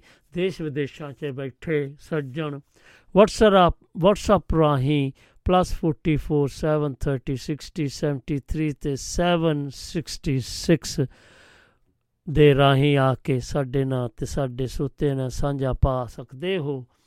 ਸੋ ਆਓ ਸੱਜਣੋ, ਇਸ ਤੋਂ ਇਲਾਵਾ ਫਿਰ ਆਪਾਂ ਅੱਗੇ ਵਧਦੇ ਹਾਂ ਡਾਕਟਰ ਜਸਵੰਤ ਸਿੰਘ ਨੇਕੀ ਜੋ ਕਿ ਆਪਣੇ ਜੀਵਨ ਵਿੱਚ ਲਿਖਦੇ ਆ, ਡਾਕਟਰ ਜਸਵੰਤ ਸਿੰਘ ਨੇਕੀ ਨੇ ਡਾਕਟਰੀ ਦੇ ਖੇਤਰ ਵਿੱਚ ਵਿਸ਼ੇਸ਼ ਅਧਿਐਨ ਕੀਤਾ ਹੈ, ਜਿਸ ਕਾਰਨ ਉਹ ਮਨ ਉਹ ਮਨ ਵਿਗਿਆਨ ਖਤਾ, ਖਜ਼ਾਂ ਤੇ ਲਬਤਾਂ ਨੂੰ ਵਿਹਾ, ਵਿਵਹਾਰਕ ਰੂਪ ਵਿੱਚ ਆਪਣੇ ਅਨੁਭਵ ਵਿੱਚ ਪ੍ਰਕਿਰਿਆ ਤੇ ਪ੍ਰਗਟਾਓ ਵਿਧੀ ਨਾਲ ਇੱਕ ਸੁਰਸ ਕਰਕੇ ਨਵੀਤਨਮ ਨਵੀਨਤਮ ਵਿਸ਼ਿਆਂ ਨੂੰ ਕਵਿਤਾ ਦਾ ਕਵਿਤਾ ਦਾ ਚਲਾ ਪਾਉਂਦਾ ਹੈ। ਅਸਲੇ ਦੇ, ਅਸਲੇ ਤੇ ਓਲੇ ਦੇ, ਓਲੇ ਤੇ ਤੰਦ ਕਰੀੜਾ, ਇਹ ਮੇਰੇ ਸੰਸ, ਇਹ ਮੇਰੇ ਗੀਤ ਵਿੱਚ ਉਹ ਪ੍ਰਗਤ ਪਰ ਪ੍ਰਗਤ, ਪਰਯਗਸ਼ੀਲ ਹੈ। ਤੇ ਆਧੁਨਿਕ ਚਿੰਤਨ ਦਾ ਹਾਣੀ ਵੀ ਹੈ। ਜਸਵੰਤ ਸਿੰਘ ਨੇਕੀ ਦੀਆਂ ਕਾਵ ਕਿਰਤਾਂ ਸਿਮਰਤੀ ਦੇ ਕਿਰਨ ਚ ਪਹਿਲਾਂ ਅਤੇ ਕਰੁਣਾ ਦੀ ਛੂਚ ਮਗਰ ਸਾਹਿਤ ਅਕੈਡਮੀ ਪੁਰਸਕਾਰ ਆਦ ਹਨ। ਸੋ ਇਹ ਤਾਂ ਸੀਗੇ ਜੀ ਕੁਝ ਇਸ ਤੋਂ ਇਲਾਵਾ ਪ੍ਰਭਜੋਤ ਕੌਰ, ਹਰਭਜਨ ਸਿੰਘ, ਸੁਖਪਾਲ, ਵੀਰ ਸਿੰਘ ਹਸਰਤ, ਡਾਕਟਰ ਅਤਰ ਸਿੰਘ, ਭਗਵੰਤ ਸਿੰਘ, ਪ੍ਰਿਤਪਾਲ ਸਿੰਘ, ਜਗਤਾਰ ਸਿੰਘ, ਡਾਕਟਰ ਅਮਰਜੀਤ ਟਾਂਡਾ, ਅਨੂਪ ਸਿੰਘ ਆਦ ਤੀਜੀ ਪੀੜ੍ਹੀ ਦੇ ਕਵੀ ਹਨ। ਉਪਰੋਕਤ ਤਿੰਨ ਪੀੜ੍ਹੀਆਂ ਵਿੱਚ ਕਵਿਤਾ ਦਾ ਇਤਿਹਾਸ ਵੰਡਿਆ ਗਿਆ ਹੈ ਅਤੇ ਵੱਖ-ਵੱਖ ਕਵੀਆਂ ਨੇ ਕਵਿਤਾ ਦੇ ਇਤਿਹਾਸ ਦੇ ਵਿਕਾਸ ਵਿੱਚ ਯੋਗਦਾਨ ਪਾਇਆ ਹੈ। ਪ੍ਰਿੰਸੀਪਲ ਤੇਜਾ ਸਿੰਘ ਜੀ ਇਹਨਾਂ ਵਿੱਚ ਸ਼ਾਮਲ ਹਨ। ਸੋ ਆਓ ਆਪਾਂ ਫਿਰ ਅਗਲੇ ਪੜਾਅ ਵੱਲ ਵਧਾਂਗੇ, ਜਦੋਂ ਤੱਕ ਕਿ ਇੱਕ ਤੁਹਾਨੂੰ ਬਹੁਤ ਹੀ ਪਿਆਰੀ ਇਹ ਕਵਿਤਾ ਦੇ ਰੂਪ ਵਿੱਚ ਸੁਣਾਉਣ ਜਾ ਰਹੇ ਆ ਤੇ ਸੁਣੋ ਇਸ ਨੂੰ ਤੇ ਦੱਸਿਓ। ਮਾਂ ਬੋਲੀ ਨੂੰ ਸਮਰਪਿਤ ਇੱਕ ਬੋਲੀ ਨਾਲ ਮੈਂ ਸ਼ੁਰੂ ਕਰੂੰਗੀ। ਖਾਣ ਨੂੰ ਤੈਨੂੰ ਖੀਰ ਦਊਂਗੀ, ਨਾਲ ਪਕਾ ਦੂੰ ਪੂੜਾ। ਬੈਠਣ ਨੂੰ ਤੈਨੂੰ ਕੁਰਸੀ ਦਊਂਗੀ ਸੌਣ ਨੂੰ ਲਾਲ ਪੰਘੂੜਾ। ਲਾ ਕੇ ਤੇਲ ਤੇਰੇ ਵਾਧੂ ਬੋਦੇ ਸਿਰ ਤੇ ਕਰ ਦੂੰ ਜੂੜਾ ਜੇ ਮੇਰਾ ਪੁੱਤ ਬਣਨਾ ਲਿਖ ਕੇ ਵਿਖਾ ਦੇ ਊੜਾ। ਜੇ ਮੇਰਾ ਪੁੱਤ ਬਣਨਾ ਲਿਖ ਕੇ ਵਿਖਾ ਦੇ ਊੜਾ। ਔਰ ਇੱਕ ਗਜ਼ਲ ਦੇ ਅ, ਦੋ ਤਿੰਨ ਸ਼ੇਰ ਆ ਕਿ ਮਿਲਦਾ ਨਾ ਕੋਈ ਹੱਲ ਹੁਣ ਤੇਰੀ ਕਿਤਾਬ ਚੋਂ। ਮਿਲਦਾ ਨਾ ਕੋਈ ਹੱਲ ਹੁਣ ਤੇਰੀ ਕਿਤਾਬ ਚੋਂ। 100-100 ਸਵਾਲ ਨਿਕਲਦੇ ਇੱਕ ਇੱਕ ਜਵਾਬ ਚੋਂ। ਚਿੱਟੇ ਦੀ ਕਾਲੀ ਖਬਰ ਹੀ ਹੁਣ ਸੁਰਖੀਆਂ 'ਚ ਹੈ। ਚਿੱਟੇ ਦੀ ਕਾਲੀ ਖਬਰ ਹੀ ਹੁਣ ਸੁਰਖੀਆਂ 'ਚ ਹੈ। ਬਾਕੀ ਦੇ ਰੰਗ ਹੋ ਗਏ ਮਨਫੀ ਪੰਜਾਬ 'ਚੋਂ। ਬਾਕੀ ਦੇ ਰੰਗ ਹੋ ਗਏ ਮਨਫੀ ਪੰਜਾਬ 'ਚੋਂ ਔਰ ਤਾਰਾਂ ਤਾਂ ਤੜਪੀਆਂ ਨੇ ਕੁਝ ਸਾਡੇ ਵਰਾਗ ਨਾਲ। ਤਾਰਾਂ ਤਾਂ ਤੜਪੀਆਂ ਨੇ ਕੁਝ ਸਾਡੇ ਵੈਰਾਗ ਨਾਲ ਵੇਖੋ ਕਿ ਕਿਹੜਾ ਰਾਗ ਹੁਣ ਨਿਕਲੇ ਰਬਾਬ ਚੋਂ। ਵੇਖੋ ਕਿ ਕਿਹੜਾ ਰਾਗ ਹੁਣ ਨਿਕਲੇ ਰਬਾਬ ਚੋਂ। ਔਰ ਕੁਝ ਸ਼ੇਰ ਮੈਨੂੰ ਅਹ, ਕੁੜੀਆਂ ਕਹਿੰਦੀਆਂ ਸੀ ਕਿ ਇਹ ਤੁਸੀਂ ਜ਼ਰੂਰ ਸੁਣਾਉਣੇ ਆ। ਤਪਸ਼ ਆਖਣ ਜਾਂ ਲੋ ਆਖਣ ਉਹਨੂੰ ਇਤਰਾਜ਼ ਕਿਉਂ ਹੋਵੇ? ਤਪਸ਼ ਆਖਣ ਜਾਂ ਲੋ ਆਖਣ ਉਹਨੂੰ ਇਤਰਾਜ਼ ਕਿਉਂ ਹੋਵੇ ਕਿ ਅਗਨੀ ਜੁਗਨੂਆਂ ਦੇ ਬਿਆਨ ਦੀ ਮੁਹਤਾਜ ਕਿਉਂ ਹੋਵੇ? ਭੰਵਰਿਆਂ ਦੀ ਹਰ ਇੱਕ ਬੈਠਕ ਇਹੋ ਮੁੱਦਾ ਉਠਾਉਂਦੀ ਹੈ। ਭੰਵਰਿਆਂ ਦੀ ਹਰ ਇੱਕ ਬੈਠਕ ਇਹੋ ਮੁੱਦਾ ਉਠਾਉਂਦੀ ਹੈ। ਉਹਨਾਂ ਦੇ ਹੁੰਦਿਆਂ ਤਿਤਲੀ ਦੇ ਸਿਰ ਤੇ ਤਾਜ ਕਿਉਂ ਹੋਵੇ? ਤੂੰ ਇਹਨਾਂ ਸ਼ਿਕਰਿਆਂ ਦੇ ਵਾਸਤੇ ਬਣ ਕੇ ਚੁਣੌਤੀ ਰਹਿ। ਤੂੰ ਇਹਨਾਂ ਸ਼ਿਕਰਿਆਂ ਦੇ ਵਾਸਤੇ ਬਣ ਕੇ ਚੁਣੌਤੀ ਰਹਿ। ਝੁਕੇ ਕਿਉਂ ਸਿਰ ਤੇਰਾ ਨੀਵੀਂ ਤੇਰੀ ਪਰਵਾਜ਼ ਕਿਉਂ ਹੋਵੇ ਇਹ ਮਰ ਮਰ ਕੇ ਜਿਉਣਾ ਛੱਡ ਬਗਾਵਤ ਕਰ ਤੇ ਟੱਕਰ ਲੈ ਇਹ ਮਰ ਮਰ ਕੇ ਜਿਉਣਾ ਛੱਡ ਬਗਾਵਤ ਕਰ ਤੇ ਟੱਕਰ ਲੈ ਤੇਰੇ ਹਿੱਸੇ ਦੀ ਦੁਨੀਆ ਤੇ ਕਿਸੇ ਦਾ ਰਾਜ ਕਿਉਂ ਹੋਵੇ ਤੇਰੇ ਹਿੱਸੇ ਦੀ ਦੁਨੀਆ ਤੇ ਕਿਸੇ ਦਾ ਰਾਜ ਕਿਉਂ ਹੋਵੇ ਔਰ ਇੱਕ ਗਜ਼ਲ ਦੇ ਕੁਝ ਸ਼ੇਰ ਕਹਿ ਕੇ ਆਗਿਆ ਲਵਾਂਗੀ ਕਿ ਕਿਵੇਂ ਪਰ ਸਮੇਟ ਕੇ ਬਹਿ ਰਹਾ, ਕਿਵੇਂ ਭੁੱਲ ਜਾਵਾਂ ਉਡਾਨ ਨੂੰ? ਕਿਵੇਂ ਪਰ ਸਮੇਟ ਕੇ ਬਹਿ ਰਹਾ, ਕਿਵੇਂ ਭੁੱਲ ਜਾਵਾਂ ਉਡਾਨ ਨੂੰ? ਇਹ ਤਾਂ ਦਾਗ ਹੈ ਮੇਰੇ ਇਸ਼ਕ ਤੇ, ਇਹ ਹੈ ਮਿਹਣਾ ਮੇਰੇ ਈਮਾਨ ਨੂੰ। ਹੋਏ ਤਬਸਰੇ ਮੇਰੀ ਜ਼ਾਤ ਤੇ, ਮੇਰੀ ਨਸਲ ਅਕਲ ਔਕਾਤ ਤੇ। ਹੋਏ ਤਬਸਰੇ ਮੇਰੀ ਜ਼ਾਤ ਤੇ, ਮੇਰੀ ਨਸਲ ਅਕਲ ਔਕਾਤ ਤੇ, ਰਿਹਾ ਜ਼ਬਤ ਨਾ ਜਜ਼ਬਾਤ ਤੇ ਤੇ ਮੈਂ ਨਿਕਲੀ ਚੀਰ ਮਿਆਨ ਨੂੰ। ਜੇ ਤੂੰ ਰੋਕ ਸਕਦਾ ਹੈ ਤਾਂ ਰੋਕ ਲਾ, ਇਸ ਰੋਹ ਦੇ ਵੈਣ ਨੂੰ ਮੁਨਸਫਾ। ਜੇ ਤੂੰ ਰੋਕ ਸਕਦਾ ਹੈ ਤਾਂ ਰੋਕ ਲਾ, ਇਸ ਰੋਹ ਦੇ ਵੈਣ ਨੂੰ ਮੁਨਸਫਾ ਕਿ ਮੈਂ ਜਾ ਰਹੀ ਹਾਂ ਉਲੰਘ ਕੇ ਤੇਰੇ ਹੁਕਮ ਨੂੰ, ਫਰਮਾਨ ਨੂੰ। ਇਹ ਹਨੇਰ ਗਰਦ ਗੁਬਾਰ ਹੈ, ਮੇਰੇ ਰਾਹ 'ਚ ਉੱਚੀ ਦੀਵਾਰ ਹੈ। ਇਹ ਹਨੇਰ ਗਰਦ ਗੁਬਾਰ ਹੈ, ਮੇਰੇ ਰਾਹ 'ਚ ਉੱਚੀ ਦੀਵਾਰ ਹੈ, ਮੈਂ ਕਦੇ ਕਬੂਲ ਨਾ ਕਰ ਸਕਾਂ। ਤੇਰੇ ਫਲਸਫੇ, ਤੇਰੇ ਗਿਆਨ ਨੂੰ, ਇਹ ਅੱਗ ਕਾਨੂੰਨ ਨਾ ਜਾਣਦੀ, ਮੈਂ ਤਾਂ ਉਸ ਕਬੀਲੇ ਦੇ ਹਾਣ ਦੀ। ਇਹ ਅੱਗ ਕਾਨੂੰਨ ਨਾ ਜਾਣਦੀ, ਮੈਂ ਤਾਂ ਉਸ ਕਬੀਲੇ ਦੇ ਹਾਣ ਦੀ, ਜਿਹੜੇ ਇਸ਼ਕ ਆਪਣਾ ਪਗਾਉਣ ਲਈ ਝੱਟ ਦਾ ਤੇ ਲਾ ਦਿੰਦੇ ਜਾਨ ਨੂੰ, ਇਸ ਅਗਨ ਤੇ ਇਤਬਾਰ ਕਰ, ਮੇਰਾ ਨਾਂ ਉਹਨਾਂ 'ਚ ਸ਼ੁਮਾਰ ਕਰ। ਇਸ ਅਗਨ ਤੇ ਇਤਬਾਰ ਕਰ, ਮੇਰਾ ਨਾਂ ਉਹਨਾਂ 'ਚ ਸ਼ੁਮਾਰ ਕਰ, ਜਿਹੜੇ ਜਾਲ ਦੇ ਜਿੰਦ ਆਪਣੀ ਅਤੇ ਨੂਰ ਵੰਡਦੇ ਜਹਾਨ ਨੂੰ। ਕਿਵੇਂ ਪਰ ਸਮੇਟ ਕੇ ਬਹਿ ਰਹਾ, ਕਿਵੇਂ ਭੁੱਲ ਜਾਵਾਂ ਉਡਾਨ ਨੂੰ। ਇਹ ਤਾਂ ਦਾਗ ਹੈ ਮੇਰੇ ਇਸ਼ਕ ਤੇ, ਇਹ ਹੈ ਮਿਹਣਾ ਮੇਰੇ ਈਮਾਨ ਨੂੰ। ਹੋਏ ਤਬਸਰੇ ਮੇਰੀ ਜ਼ਾਤ ਤੇ, ਮੇਰੀ ਨਸਲ ਅਕਲ ਔਕਾਤ ਤੇ, ਰਿਹਾ ਜ਼ਬਤ ਨਾ ਜਜ਼ਬਾਤ ਤੇ ਤੇ ਮੈਂ ਨਿਕਲੀ ਚੀਰ ਮਿਆਨ ਨੂੰ। ਹਾਂਜੀ, ਇਹ ਹੁਣ ਤੁਸੀਂ ਕਵਿਤਾ ਸੁਣੀ ਤੇ ਤੁਹਾਨੂੰ ਪਤਾ ਲੱਗ ਗਿਆ ਹੋਵੇਗਾ ਕਿ ਅੱਜ ਦੀ ਜੋ ਮਾਡਰਨ ਪੋਇਟਰੀ ਆ, ਉਹਦੇ ਵਿੱਚ ਵੀ ਕੀ ਕੀ ਲਿਖਿਆ ਜਾਂਦਾ ਹੈ ਤੇ ਕਾਫੀ ਸੁਲਝੇ ਜਜ਼ਬਾਤਾਂ ਦੀ ਉਹਨਾਂ ਨੇ ਗੱਲ ਕੀਤੀ। ਸੋ ਆਓ ਆਪਾਂ ਅਗਲੇ ਪੜਾਅ ਵਿੱਚ ਵਧੀਏ। ਕੁਝ ਹੀ ਕਹਿ ਰਹੇ ਨੇ, ਨਵ ਰਹੱਸਵਾਦੀ ਪੰਜਾਬੀ ਕਵਿਤਾ। ਰਹੱਸਵਾਦ ਇੱਕ ਬਹੁਤ ਹੀ ਪ੍ਰਾਚੀਨ ਸਿਧਾਂਤ ਹੈ, ਜਿਸ ਦੇ ਅਨੁਸਾਰ ਦਿਸ ਦੇ ਸੰਸਾਰ ਦੇ ਪਿੱਛੇ ਸੱਚੀ ਤੇ ਅਟਲ ਵਾਸਤਵਿਕਤਾ ਛੁਪੀ ਹੋਈ ਹੈ।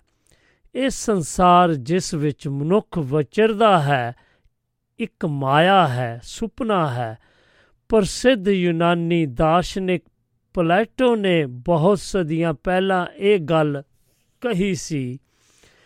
ਕਿ ਦਿਸਦਾ ਸੰਸਾਰ ਤੇ ਇਸ ਦੇ ਅੰਦਰ ਜਿੰਨੇ ਵੀ ਪਦਾਰਥ ਹਨ, ਸਭ ਮਾਇਆ ਦਾ ਰੂਪ ਹਨ। ਇਹ ਰਹਿਸਵਾਦ ਸੰਸਾਰ ਦੇ ਰਹਿਸ ਦਾ ਬੌਧਿਕ ਅਨੁਭਵ ਹੈ। ਹਰਜਿੰਦਰ ਸਿੰਘ ਢਿੱਲੋਂ ਦਾ ਸੱਤ ਹੈ। ਭਾਵੇਂ ਰਹਿਸਤਾਮਕ ਅਨੁਭਵ ਅਕਥਨੀ ਹੈ, ਫਿਰ ਵੀ ਭਟਕਦਿਆਂ ਰੂਹਾਂ ਨੂੰ ਸੰਸਾਰ ਹਨੇਰੇ ਤੋਂ ਪ੍ਰਕਾਸ਼ ਦੀ ਸਥਿਤੀ ਵਿੱਚ ਲੈ ਜਾਣਾ ਇਸ ਦਾ ਕਰਤੱਵ ਹੈ। ਰਹੱਸਵਾਦ ਨੂੰ ਵਧੇਰੇ ਸਰਲ, ਸਪਸ਼ਟ ਅਤੇ ਸਿੱਧੇ ਰੂਪ ਵਿੱਚ ਪ੍ਰਗਟਾਉਣਾ ਹੋਵੇ ਤਾਂ ਇਸ ਨੂੰ ਰੱਬੀ ਇਸ਼ਕ ਵੀ ਕਿਹਾ ਜਾ ਸਕਦਾ ਹੈ। ਪਰੰਤੂ 20ਵੀਂ ਸਦੀ ਦੇ ਚੌਥੇ ਦਹਾਕੇ ਵਿੱਚ ਰਹਿਸਵਾਦ ਦੇ ਉਪਰੋਕਤ ਅਰਥ ਬਦਲ ਗਏ ਹਨ। ਅਤੇ ਵਿਦਵਾਨਾਂ ਨੇ ਇਸ ਨੂੰ ਨਵੇਂ ਰਹਿਸਵਾਦ ਦਾ ਨਾਮ ਦਿੱਤਾ ਹੈ। ਮੱਧਕਾਲ ਵਿੱਚ ਰਚਿਆ ਬਹੁਤ ਸਾਹਿਤ ਰਹਿਸਵਾਦ ਦੇ ਘੇਰੇ ਵਿੱਚ ਅੰਦਰ ਸ਼ਾਮਲ ਹੈ। ਆਧੁਨਿਕ ਕਾਲ ਵਿੱਚ ਵੀ ਇਸੇ ਪ੍ਰਵਿਰਤੀ ਅਧੀਨ ਸਾਹਿਤ ਦੀ ਰਚਨਾ ਹੋਈ ਹੈ। ਸਾਡੇ ਅਧਿਐਨ ਦਾ ਵਿਸ਼ੇ ਖੇਤਰ ਆਧੁਨਿਕ ਕਾਵ ਹੈ। ਇਸ ਪ੍ਰਵਿਰਤੀ ਦਾ ਮੁੱਢ ਭਾਈ ਵੀਰ ਸਿੰਘ ਜੀ ਦੀ ਕਾਵ ਰਚਨਾ ਨਾਲ ਵੱਜਦਾ ਹੈ। ਡਾਕਟਰ ਦੀਵਾਨ ਸਿੰਘ ਜੀ ਇਸ ਸੰਦਰਭ ਵਿੱਚ ਲਿਖਦਾ ਹੈ, ਅਗਾਂਹ ਵਧੂ ਰੁਚੀ ਨੇ ਜਿੱਥੇ ਸਾਹਿਤ ਨੂੰ ਨਵੇਂ ਵਿਸ਼ੇ ਅਤੇ ਨਵੇਂ ਲਿਖਣ ਢੰਗ ਦੱਸੇ ਹਨ, ਉੱਥੇ ਪੁਰਾਣੇ ਵਿਸ਼ਿਆਂ ਜਿਵੇਂ ਰਹਿਸਵਾਦ ਅਤੇ ਅਧਿਆਤਮਕਵਾਦ, ਕਿੱਸਾ ਕਾਵ ਆਦ ਨੂੰ ਵੀ ਨਵੀਂ ਰੰਗਣ ਬਖਸ਼ੀ ਹੈ। ਪ੍ਰੀਤਮ ਸਿੰਘ ਸਫੀਰ, ਬਾਵਾ ਬਲਵੰਤ ਅਤੇ ਅਮਰਤਾ ਪ੍ਰੀਤਮ ਨੇ ਵੀ ਰਹਿਸਵਾਦੀ ਵਿਸ਼ਿਆਂ ਨੂੰ ਨਵੇਂ ਰੰਗਾਂ ਵਿੱਚ ਵੀ ਸਮੋ ਕੇ ਪੇਸ਼ ਕੀਤਾ ਹੈ। ਜਿੱਥੇ ਪਹਿਲਾਂ ਸਮੁੱਚੇ ਰਹਿਸਵਾਦ ਵਿੱਚ ਸਹਿਜਵਾਦ ਸਹਿਜ ਵਿਸ਼ਵਾਸ ਦੀ ਭਾਵਨਾ ਮਿਲਦੀ ਹੈ, ਉੱਥੇ ਨਵ ਰਹਿਸਵਾਦ ਵਿੱਚ ਸ਼ਰਧਾ ਜਾਂ ਸਹਿਜ ਵਿਸ਼ਵਾਸ ਨੂੰ ਕੋਈ ਸਥਾਨ ਹਾਸਲ ਨਹੀਂ ਹੈ। ਸਗੋਂ ਹਰ ਚੀਜ਼ ਤਰਕ ਦੀ ਕਸਵੱਟੀ ਉੱਪਰ ਪਰਖੀ ਜਾਂਦੀ ਹੈ। ਆਧੁਨਿਕ ਕਵੀ ਦੀ ਦ੍ਰਿਸ਼ਟੀ ਵਿੱਚ ਉਹ ਵਿਅਕਤੀ ਬਿਲਕੁਲ ਹੀ ਬੇਕਾਰ ਹੈ, ਜਿਹੜਾ ਬਿਨਾਂ ਸੋਚੇ ਸਮਝੇ ਰੱਬ ਦੀ ਹੋਂਦ ਸਵੀਕਾਰ ਕਰ ਲੈਂਦਾ ਹੈ। ਉਸ ਦੀ ਨਜ਼ਰ ਵਿੱਚ ਉਹ ਕਾਫਰ ਹਾਜ਼ਰ ਦਰਜੇ ਚੰਗਾ ਹੈ ਜੋ ਰੱਬ ਨੂੰ ਅੰਧ ਵਿਸ਼ਵਾਸ ਨਾਲ ਮੰਨਦਾ ਨਹੀਂ ਸਗੋਂ ਖੋਜਦਾ ਹੈ। ਨਵ ਰਹਿਸਵਾਦੀ ਕਵੀਆਂ ਨੇ ਕਾਵ ਵਿੱਚੋਂ ਆ ਕੇ ਚੁੱਕੇ ਗਤੀਰੋਧ ਨੂੰ ਤੋੜਿਆ ਅਤੇ ਥੋਥੀ ਤੇ ਨਿਰਜਿੰਦ ਫਿਲਾਸਫੀ ਵਿੱਚ ਨਵ ਰੂਪੀ ਰੂਪ ਭਰੀ ਭਰ ਦਿੱਤੀ। ਲੇਖਕ ਦੇ ਲੇਖਕ ਨੇ ਅਧਿਆਤਮਕ ਤਾਰਾ ਦਾ ਅਧੁਨੋ, ਆਧੁਨਿਕ ਕਵੀ ਹੋਣ ਕਰਕੇ ਤੇ ਪੇਸ਼ਕਾਰੀ ਦੀ ਨਵੀਨਤਾ ਕਰਕੇ ਭਾਈ ਵੀਰ ਸਿੰਘ ਜੀ ਨੂੰ ਨਵ ਅਧਿਆਤਮਕਵਾਦੀ ਦਾ ਨਾਂ ਦਿੱਤਾ ਹੈ। ਜਦੋਂ ਕਿ ਵਿਸ਼ੇ ਦੀ ਵਿਆਖਿਆ ਰਹਿਸਵਾਦੀ ਵਾਲੀ ਹੈ। ਭਾਈ ਵੀਰ ਸਿੰਘ ਦਾ ਰਹਿਸਵਾਦ ਸੂਫੀ ਰਹਿਸਵਾਦ ਤੋਂ ਭਿੰਨ ਹੈ। ਉਸ ਦਾ ਰਹਿਸਵਾਦ ਇੱਕ ਵੱਖਰਾ ਅਤੇ ਸੰਪੂਰਨ ਰਹਿਸਵਾਦ ਹੈ। ਭਾਈ ਵੀਰ ਸਿੰਘ ਜੀ ਦੀ ਅੰਤਮ ਕਾਵ ਪੁਸਤਕ ਮੇਰੇ ਸਾਈਆਂ ਜੀਓ ਨੂੰ ਅਧਿਆਤਮਕ ਅਨੁਭਵਤਾ ਦੀ ਸਿੱਖ, ਦੀ ਸਿਖਰ ਆਖਦਾ ਹੈ। ਮੇਰੇ ਗੀਤ ਮੇਰੇ ਸਾਈਆਂ ਜੀ ਦੇ ਗੀਤ ਸੋਲੇ। ਹਾਂ, ਪਰਤਾਓ ਪਰਤਾਓ, ਸੋਵੀ, ਸੋਵਿਓ। ਕਵੀ ਨਾਸ਼ਵਾਦ ਵਸਤਾ ਨੂੰ ਮਾਇਆ ਅਤੇ ਮਨੁੱਖੀ ਮਨ ਵਿੱਚ ਇਹਨਾਂ ਦੀ ਖਿੱਚ ਨੂੰ ਤ੍ਰਿਸ਼ਨਾ ਆਖਦਾ ਹੈ। ਉਹ ਮਨੁੱਖਾ ਮਨ ਨੂੰ ਕੁਦਰਤ ਦੇ ਅਸੀਮ ਰਸ ਨੂੰ ਪੀਣ ਦੀ ਪ੍ਰੇਰਣਾ ਕਰਦਾ ਹੈ ਤੇ ਕਰਦਾ ਵੀ ਹੈ ਤੇ ਪ੍ਰੇਰਣਾ ਦਿੰਦਾ ਵੀ ਹੈ ਤੇ ਨਾਸਵਾਦ ਵਸਤਾਂ ਦੀ ਤ੍ਰਿਸ਼ਨਾ ਤੋਂ ਰੋਕਦਾ ਹੈ। ਅੱਖੀ ਨਾ ਪਿਆ ਰਸ ਪੀਵੀ, ਤ੍ਰਿਸ਼ਨਾ ਹੋਰ ਵਿਸਾਰੀ ਚਾ। ਆਧੁਨਿਕ ਕਾਵ ਵਿੱਚ ਇਸੇ ਤਰ੍ਹਾਂ, ਇਸੇ ਧਾਰਾ ਨੂੰ ਜਿਸ ਦਾ ਮੁੱਢ ਭਾਈ ਵੀਰ ਸਿੰਘ ਜੀ ਨੇ ਬੰਨਿਆ, ਪ੍ਰੋਫੈਸਰ ਪੂਰਨ ਸਿੰਘ ਜੀ ਨੇ ਅੱਗੇ ਤੋਰਿਆ। ਪੂਰਨ ਸਿੰਘ ਜੀ ਦੀ ਕਵਿਤਾ, ਉਸ ਦੀ ਰਹਿਸਵਾਦੀ ਸਵੈ ਜੀਵਨੀ ਹੈ। ਪ੍ਰੋਫੈਸਰ ਪੂਰਨ ਸਿੰਘ ਜੀ ਵਰਗੇ ਕਵੀ ਨੂੰ ਵੀ ਉਸ ਦੀ ਜੀਵਨ ਰੂਪੀ ਪਤੰਗ ਦੀ ਡੋਰ ਕੋਈ ਖਿੱਚਦਾ ਪ੍ਰਤੀਤ ਹੁੰਦਾ ਹੈ, ਜਿਵੇਂ, ਮੈਂ ਪਤੰਗ ਕਿਸੇ ਦੀ ਡੋਰ ਵਾਲਾ ਖਿੱਚਦਾ ਪਤੰਗ ਪਈ ਚੜਦੀ ਉੱਚੀ ਹਵਾ ਵਿੱਚ। ਪੂਰਨ, ਪ੍ਰੋਫੈਸਰ ਪੂਰਨ ਸਿੰਘ ਜੀ ਦੇ ਰਹਿਸਵਾਦ ਦੀ ਵਿਵਸਥਾ ਵਿੱਚ ਇਸ ਵਿਚਲਾ ਬੌਧਿਕ ਅੰਸ਼ ਹੈ। ਪਰਮਾਤਮਾ ਦੀ ਹੋਂਦ ਨੂੰ ਕੇਵਲ ਨਿੱਜੀ ਅਨੁਭਵ ਰਾਣੀ ਮਾਣ, ਰਾਹੀਂ ਮਾਣਿਆ ਜਾ ਸਕਦਾ ਹੈ। ਇਸੇ ਕਰਕੇ ਕਦੇ-ਕਦੇ ਕਵੀ ਇੰਜ ਵੀ ਆਖ ਦਿੰਦਾ ਹੈ, ਲੋਕੀ ਕਹਿਣ ਰੱਬ ਸਭ ਵਿੱਚ ਹੈ, ਸਭ ਦੂਰ ਉਹ ਹਰ ਥਾਂ, ਹਰ ਸ਼ੈ ਹੈ ਜਿੱਧਰ ਦੇਖੋ, ਰੱਬ ਦੀ ਰੱਬ ਪਰ ਮੇਰੀਆਂ ਅੱਖਾਂ ਹਾਲੇ ਕੁਝ ਠੀਕ ਸੁਜਾਖੀਆਂ ਨਹੀਂ ਜਾਪਦੀਆਂ, ਮੈਨੂੰ ਰੱਬ ਇਉਂ ਹਰ ਥਾਂ ਨਹੀਂ ਦਿਸਦਾ। ਪ੍ਰੋਫੈਸਰ ਪੂਰਨ ਸਿੰਘ ਜੀ ਕਾਵ ਵਿਚਲੇ ਰਹਿਸਵਾਦੀ ਅੰਸ਼ਾਂ ਦਾ ਵਿਸ਼ਲੇਸ਼ਣ ਕਰਨ ਉਪਰੰਤ ਡਾਕਟਰ ਮੋਹਨ ਸਿੰਘ ਦੀਵਾਨਾ ਨੇ ਦੇ ਕਾਵ ਨੂੰ ਵਿਚਾਰਿਆ ਜਾ ਸਕਦਾ ਹੈ। ਉਹ ਪਰਮ ਸ਼ਕਤੀ ਹੋਣ ਦੀ ਅਤੇ ਸਰਵਵਿਆਪਕਤਾ ਵਿੱਚ ਵਿਸ਼ਵਾਸ ਰੱਖਦਾ ਹੈ। ਉਹ ਉਸ ਅਨੁਸਾਰ ਇਸ ਅਧਿਕ ਸ਼ਕਤੀ ਨੂੰ ਵੇਖਣ ਲਈ ਮਨੁੱਖੀ ਆਤਮਾ ਕੋਲ ਸਿੱਧਕ ਤੇ ਖੋਜ ਦੀ ਦ੍ਰਿਸ਼ਟੀ ਹੋਣੀ ਜ਼ਰੂਰੀ ਹੈ। ਪ੍ਰੋਫੈਸਰ ਮੋਹਨ ਸਿੰਘ ਜੀ ਦੁਆਰਾ ਲਿਖੀ ਕਵਿਤਾ ਰੱਬ ਦੇ ਪ੍ਰਤੀਕਰਮ ਵਜੋਂ ਦਿੱਤਾ ਹੈ, ਮੈਨੂੰ ਕਿਸੇ ਇੱਕ ਦੀ ਆਵਾਜ਼ ਮਾਰੀ, ਮੈਨੂੰ ਕਿਸੇ ਇੱਕ ਵੀ ਆਵਾਜ਼ ਮਾਰੀ ਲੱਖਾਂ ਆਵਾਜ਼ਾਂ ਰਾਹੀਂ ਮੈਂ ਜਵਾਬ ਦਿੱਤਾ। ਮੇਰੀ ਵੱਲ ਕੋਈ ਇੱਕ ਵੀ ਕਦਮ ਤੁਰਿਆ। ਲੱਖਾਂ ਕਦਮਾਂ ਦਾ ਉਸ ਨੂੰ ਸਵਾਬ ਦਿੱਤਾ। ਨਵ ਰਹਸਵਾਦੀ ਪ੍ਰਵਿਰਤੀ ਦਾ ਸਹੀ ਸੰਚਾਲਕ ਪ੍ਰੀਤਮ ਸਿੰਘ ਸਫੀਰ ਨੂੰ ਵੀ ਮੰਨਿਆ ਜਾਂਦਾ ਹੈ, ਕਿਉਂਕਿ ਉਸ ਦੇ ਕਾਵ ਉੱਪਰ ਇੱਕ ਸੰਕਲਪ ਦਾ ਗੂੜਾ ਰੰਗ ਦੇਖਣ ਨੂੰ ਮਿਲਦਾ ਹੈ। ਡਾਕਟਰ ਪਿਆਰ ਸਿੰਘ ਜੀ। ਪ੍ਰੀਤਮ ਸਿੰਘ ਸਫੀਰ ਨੂੰ ਇੱਕ ਨਵੀਂ ਲੀ ਤੋੜਨ ਵਾਲਾ ਕਵੀ ਆਖਦਾ ਹੈ। ਉਹ ਲਿਖਦਾ ਹੈ ਕਿ ਸਫੀਰ ਪੰਜਾਬੀ ਕਾਵ ਖੇਤਰ ਵਿੱਚ ਇੱਕ ਨਵੀਂ ਲੀ ਲੀ ਤੋੜਨ ਵਾਲਾ ਕਵੀ ਹੈ। ਕਵੀ ਵਾਰ ਇਸ ਨੂੰ ਬੌਧਿਕ ਕਾਵ ਧਾਰਾ ਕਹਿ ਕੇ ਯਾਦ ਕੀਤਾ ਜਾਂਦਾ ਹੈ। ਇਸ ਦਾ ਇਹ ਭਾਵ ਨਹੀਂ ਕਿ ਉਸ ਦੀ ਕਵਿਤਾ ਬੁੱਧੀ ਪ੍ਰਧਾਨ ਹੈ ਤੇ ਵਲਵਲਾ ਘਟ ਹੈ ਸਗੋਂ ਇਸ ਦੇ ਉਲਟ ਵਲਵਲਾ ਬਹੁਤ ਪ੍ਰਬਲ ਹੈ ਅਤੇ ਇਸ ਵਲਵਲੇ ਦੀ ਪ੍ਰਬਲਤਾ ਕਾਰਨ ਹੀ ਉਸ ਦੀ ਕਵਿਤਾ ਵਿੱਚ ਉਹ ਗੁਣ ਆ ਗਿਆ ਹੈ ਜਿਸ ਨੂੰ ਸੰਤ ਸਿੰਘ ਸੇਖੋ ਤਰਲਤਾ ਦਾ ਤਰਲਤਾ ਦਾ ਨਾਮ ਦਿੰਦਾ ਹੈ। ਪ੍ਰੋਫੈਸਰ ਪ੍ਰੀਤਮ ਸਿੰਘ ਸਫੀਰ ਕਾਵ ਦਾ ਕੇਂਦਰ ਬਿੰਦੂ ਵੀ ਪਰਮਾਤਮਾ ਹੈ, ਜੋ ਰੂਪ ਰੰਗ ਤੋਂ ਰਹਿਤ ਤੇ ਤ੍ਰੈਕਾਲ ਅਤੀਤ ਹੈ ਤੇ ਉਸ ਨੂੰ ਉਸ ਦੇ ਪੂਰਨ ਵਿਸ਼ਵਾਸ ਹੈ। ਇੱਕ ਪਿਤਾ ਏਕਮ ਕੇ ਹਮ ਬਾਰਕ, ਏਕ ਜੋਤ ਦੀਆਂ ਮੂਰਤੀਆਂ ਉਪਰੋਕਤ ਪੰਕਤੀਆਂ ਤੋਂ ਸਪਸ਼ਟ ਹੈ ਕਵੀ ਆਪਣੇ ਆਪ ਨੂੰ ਪ੍ਰਭੂ ਰੂਪ ਜੋਤੀ ਦਾ ਇੱਕ ਅੰਸ਼ ਸਮਝਦਾ ਹੈ।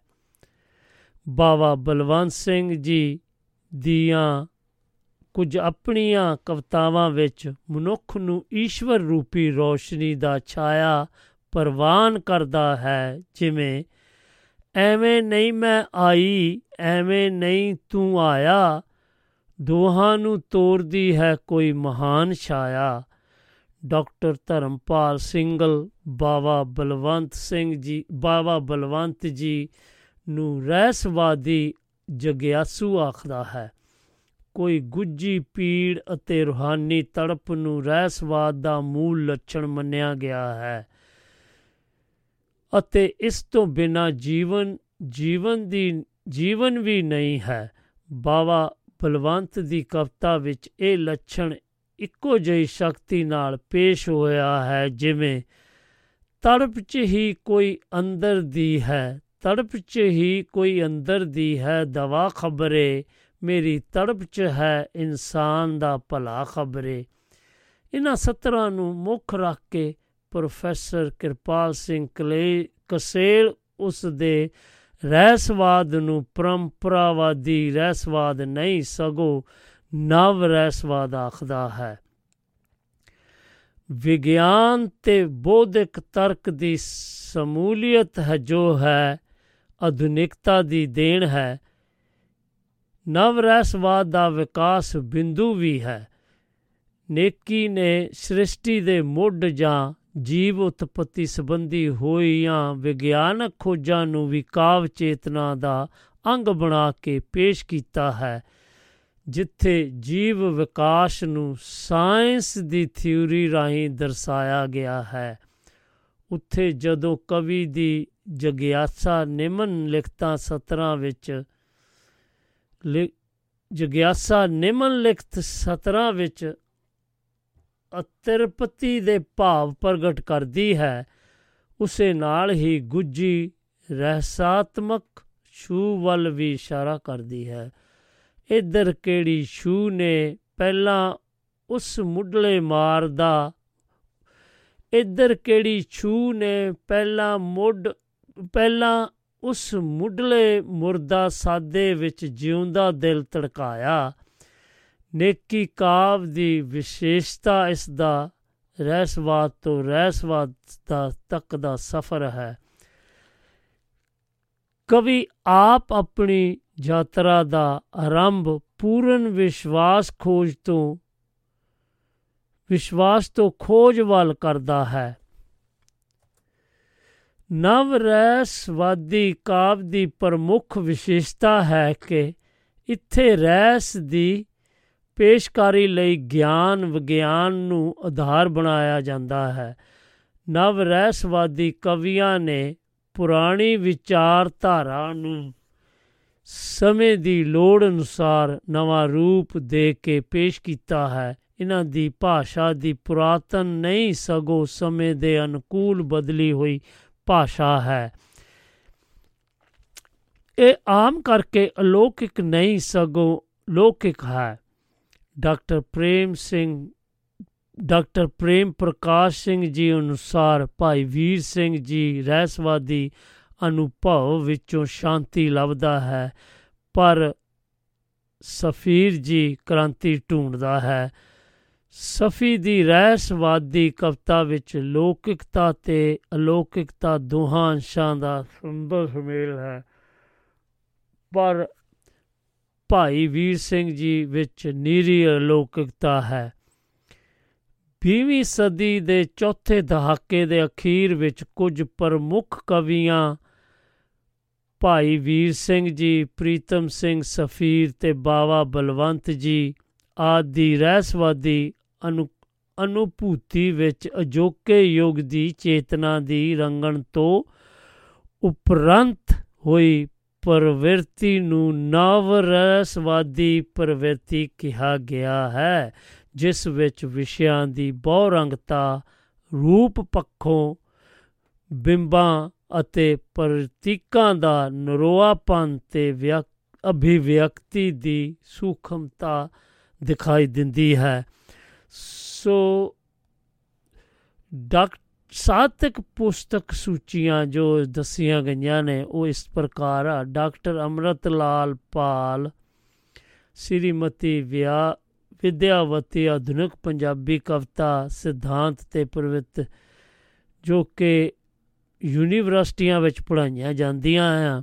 ਡਾਕਟਰ ਪਰਮਜੀਤ ਵੱਲੋਂ, ਕੌਰ ਵੱਲੋਂ ਨਵ ਰਹਿਸਵਾਦ ਤੇ ਨੇਕੀ ਕਾਵ ਤੇ ਡਾਕਟਰ ਕਰਮਜੀਤ ਸਿੰਘ ਵੱਲੋਂ ਆਧੁਨਿਕ ਕਾ ਪੰਜਾਬੀ ਕਾਵ ਧਾਰਾਵਾਂ ਦੇ ਵਿਚਾਰਧਾਰਾ ਹੀ ਆਧਾਰ ਗੁਰੂ ਨਾਨਕ ਦੇਵ ਜੀ ਯੂਨੀਵਰਸਿਟੀ ਤੇ ਪ੍ਰੋਫੈਸਰ ਰਤਨ ਸਿੰਘ ਜੱਗੀ ਖੋਜ ਪੱਤਰਕਾ ਪੰਜਾਬੀ ਯੂਨਿਟ ਪਟਿਆਲਾ, ਜਿਨ੍ਹਾਂ ਨੇ ਇਹ ਦੱਸਿਆ ਸਾਨੂੰ।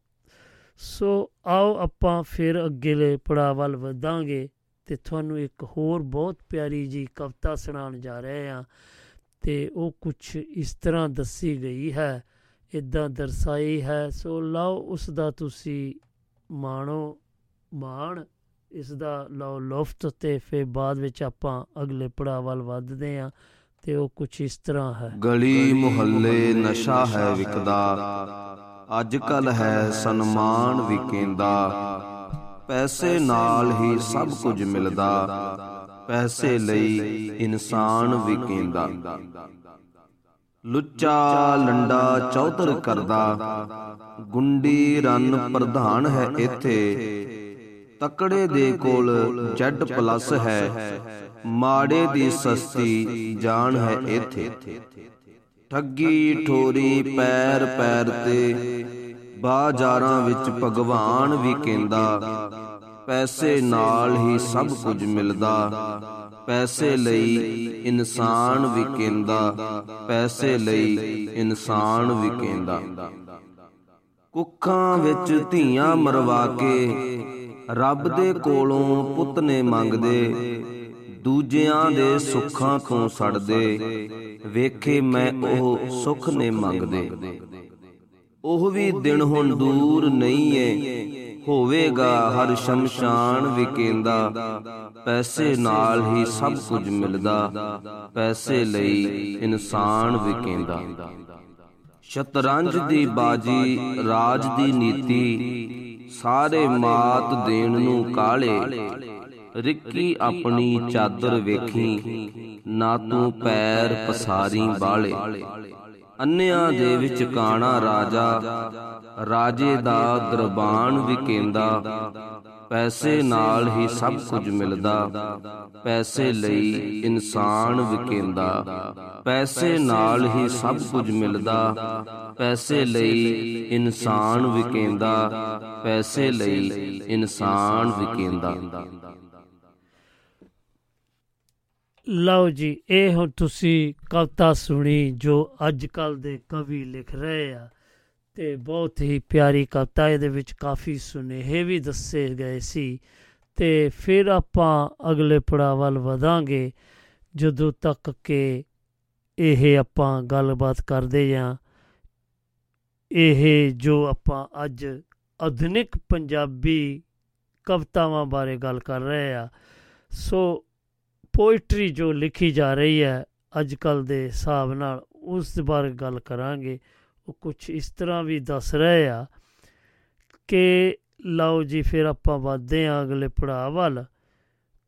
ਉਹ ਦੱਸ ਰਹੇ ਆ ਕਿ ਇਹ ਜੋ ਆਧੁਨਿਕ ਪੰਜਾਬੀ ਕਵਿਤਾ ਦਾ ਇਤਿਹਾਸ ਕੀ ਸੀਗਾ ਤੇ ਉਹ ਕੁਝ ਇਸ ਤਰ੍ਹਾਂ ਦੱਸ ਰਹੇ ਆ ਨਹੀਂ ਤੇ ਫਿਰ ਆਪਾਂ ਅਗਲੇ ਪੜਾਅ ਵੱਲ ਵਧੀਏ। ਉਹ ਕੁਝ ਇਸ ਤਰ੍ਹਾਂ ਕਰ ਰਹੇ ਆਧੁਨਿਕ ਪੰਜਾਬੀ ਕਵਿਤਾ ਦਾ ਇਤਿਹਾਸ। ਆਧੁਨਿਕ ਪੰਜਾਬੀ ਕਵਿਤਾ ਦਾ ਇਤਿਹਾਸ ਪੁਸਤਕ ਡਾਕਟਰ ਰਜਿੰਦਰਪਾਲ ਸਿੰਘ ਦੁਆਰਾ ਲਿਖੀ ਗਈ ਹੈ। ਕਵਿਤਾ ਇੱਕ ਜਹੀ ਵਿਧਾ ਹੈ ਜੋ ਆਦ ਕਾਲ ਤੋਂ ਚੱਲੀ ਆ ਰਹੀ ਹੈ। ਪਰ ਆਧੁਨਿਕ ਪੰਜਾਬੀ ਕਵਿਤਾ ਦਾ ਕਾਲਕ ਨਿਖੇੜਾ 1849 ਤੋਂ ਕੀਤਾ ਗਿਆ ਹੈ। ਆਧੁਨਿਕ ਵਿਧਾਵਾਂ ਅੰਗਰੇਜ਼ੀ ਤੋਂ ਪ੍ਰਭਾਵਿਤ ਹੋ ਕੇ ਸ਼ੁਰੂ ਹੋਈਆਂ ਹਨ। ਪਰ ਕਵਿਤਾ ਉਰਦੂ, ਰੁਬਾਈ, ਗਜ਼ਲ, ਫਾਰਸੀ ਪਰੰਪਰਾ ਤੋਂ ਆਈਆਂ ਹਨ।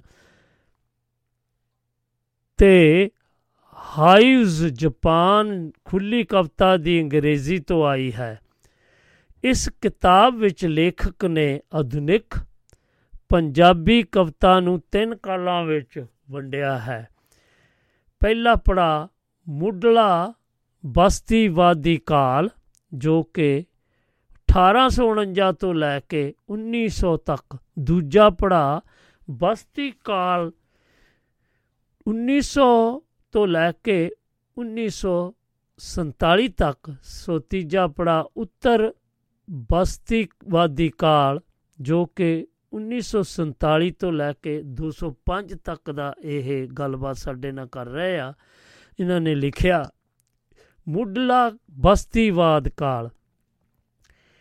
ਇਹ ਕਾਲ ਧਾਰਮਿਕ ਰਾਜਸੀ ਕਾਰਨਾਂ ਪੱਖੋਂ ਵਿਸ਼ੇਸ਼ ਰੱਖਦਾ ਹੈ। ਅੰਗਰੇਜ਼ਾਂ ਦੇ ਆਉਣ ਨਾਲ ਆਈਆਂ ਤਬਦੀਲੀਆਂ ਨਵੀਂ ਸਿੱਖਿਆ ਪ੍ਰਣਾਲੀ ਮੁੱਢਲੇ ਕਾਲ ਦਾ ਆਰੰਭ ਬਣਦੀਆਂ ਹਨ। ਇਸ ਲਈ ਸਿੱਖਿਆ ਪੁਸਤਕਾਂ ਆਧੁਨਿਕ ਚੇਤਨਾ ਦੇ ਪਸਾਰ ਲਈ ਲਿਖੀਆਂ ਗਈਆਂ ਸਨ। ਇਸ ਸਮੇਂ 1850 ਤੋਂ ਲੈ ਕੇ 1870 ਤੱਕ ਧਰਮ ਸੁਧਾਰ ਲਹਿਦਾ, ਲਹਿਰ ਪੈਦਾ ਹੋਈ। ਦੂਜੀ ਵੱਡੀ ਲਹਿਰ ਨਾਮਧਾਰੀ ਲਹਿਰ ਪੈਦਾ ਹੋਈ। ਇਸ ਕਾਲ 'ਚ ਕਿੱਸਾ ਕਾਵ ਧਾਰਾ ਰੋਮਾਂਟਿਕ ਪ੍ਰਵਰਤੀ ਵਿੱਚ ਸਾਹਮਣੇ ਆਉਂਦੀ ਹੈ।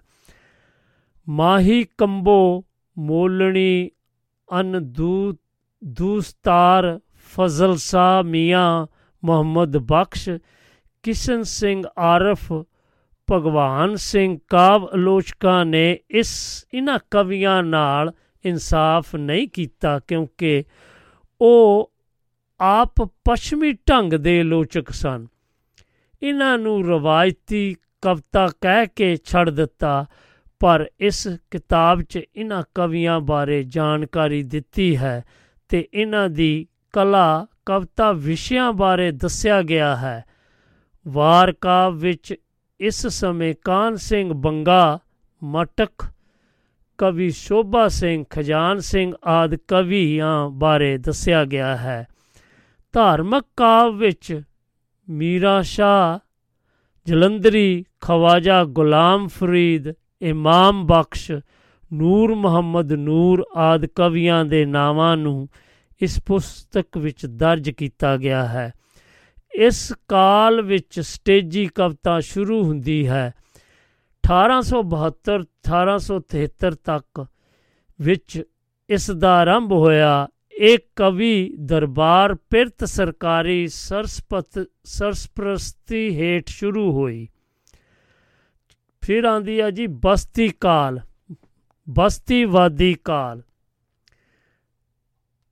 ਤੇ ਇਸ ਕਾਲ ਦਾ ਸਮਾਂ 1900 ਲੈ ਕੇ 1947 ਤੱਕ ਦਾ ਰੱਖਿਆ ਗਿਆ ਹੈ, ਜੋ ਕਿ ਇਤਿਹਾਸ ਦਾ ਬਹੁਤ ਹੀ ਮਹੱਤਵਪੂਰਨ ਸਮਾਂ ਹੈ।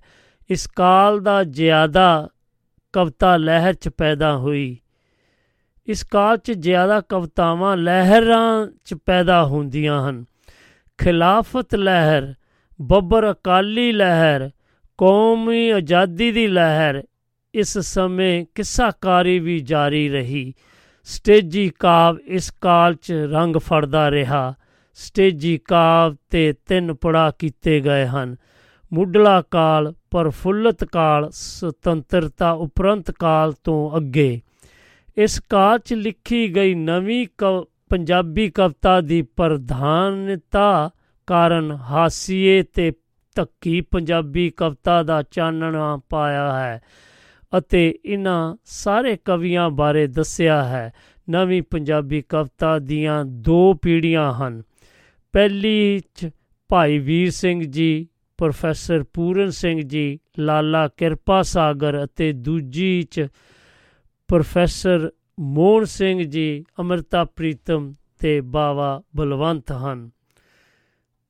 ਉੱਤਰ ਬਸਤੀਵਾਦੀ ਇਸ ਕਾਲ ਵਿੱਚ ਦੇਸ਼ ਵੰਡ ਤੋਂ ਬਾਅਦ ਪਰਯੋਗਸ਼ੀਲ ਲਹਿਰ, ਨਸਲ ਨਕਸਲਵਾੜੀ ਲਹਿਰ, ਪੰਜਾਬ ਸੰਕਟ ਲਹਿਰਾਂ ਅਧੀਨ ਕਈ ਕਵੀ ਪੈਦਾ ਹੋਏ।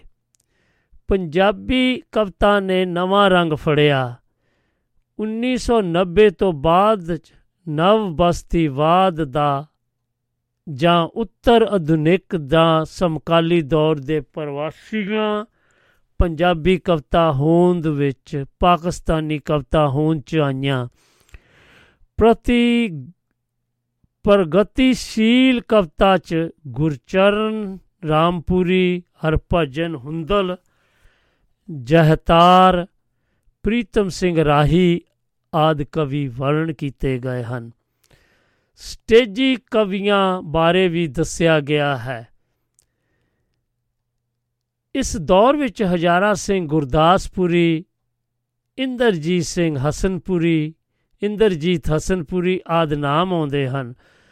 ਪਰ ਯੋਗਸ਼ੀਲ ਲਹਿਰ ਦਾ ਆਰੰਭ ਜਾਂ ਜਸਵੀਰ ਸਿੰਘ ਆਲੀਵਾਲੀਏ ਦੀ ਅਗਵਾਈ ਹੇਠ ਡਲਹੌਜੀ 'ਚ 1961 ਵਿੱਚ ਹੋਏ ਸੈਮੀਨਾਰ ਤੋਂ ਮੰਨਿਆ ਜਾਂਦਾ ਹੈ।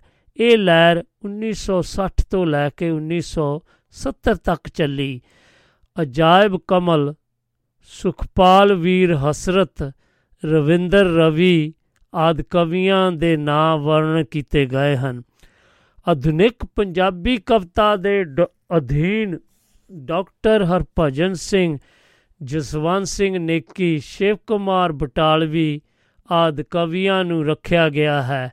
ਜੁਝਾਰਵਾਦੀ ਪ੍ਰਵਿਰਤੀ ਦੇ ਬਹੁਤ ਸਾਰੇ ਕਵੀ ਪ੍ਰਸਿੱਧ ਹੋਏ, ਜਿਨ੍ਹਾਂ ਵਿੱਚ ਸੰਤ ਰਾਮ ਉਦਾਸੀ, ਲਾਲ ਸਿੰਘ ਦਿਲ, ਅਮਰਜੀਤ ਚੰਦਨ, ਹਰਭਜਨ ਸਿੰਘ, ਹਲਵਾਰਵੀ, ਅਵਤਾਰ ਪਾਸ਼ ਆਦ ਕਵੀਆਂ ਦਾ ਵਰਣ ਕੀਤਾ ਹੈ। ਇਸ ਸਮੇਂ ਦੇ ਕੁਝ ਹੋਰ ਵੀ ਕਵੀ ਜੋ ਪ੍ਰਮੁੱਖ ਕਵੀਆਂ ਦੀ ਗਿਣਤੀ ਵਿੱਚ ਆਉਂਦੇ ਹਨ, ਜਿਵੇਂ ਕੇਸਰ ਸਿੰਘ ਅਤੇ ਸੁਰਜੀਤ ਪਾਤਰ ਜੀ ਹੁਣਾਂ ਦਾ ਨਾਮ ਆਉਂਦਾ ਹੈ।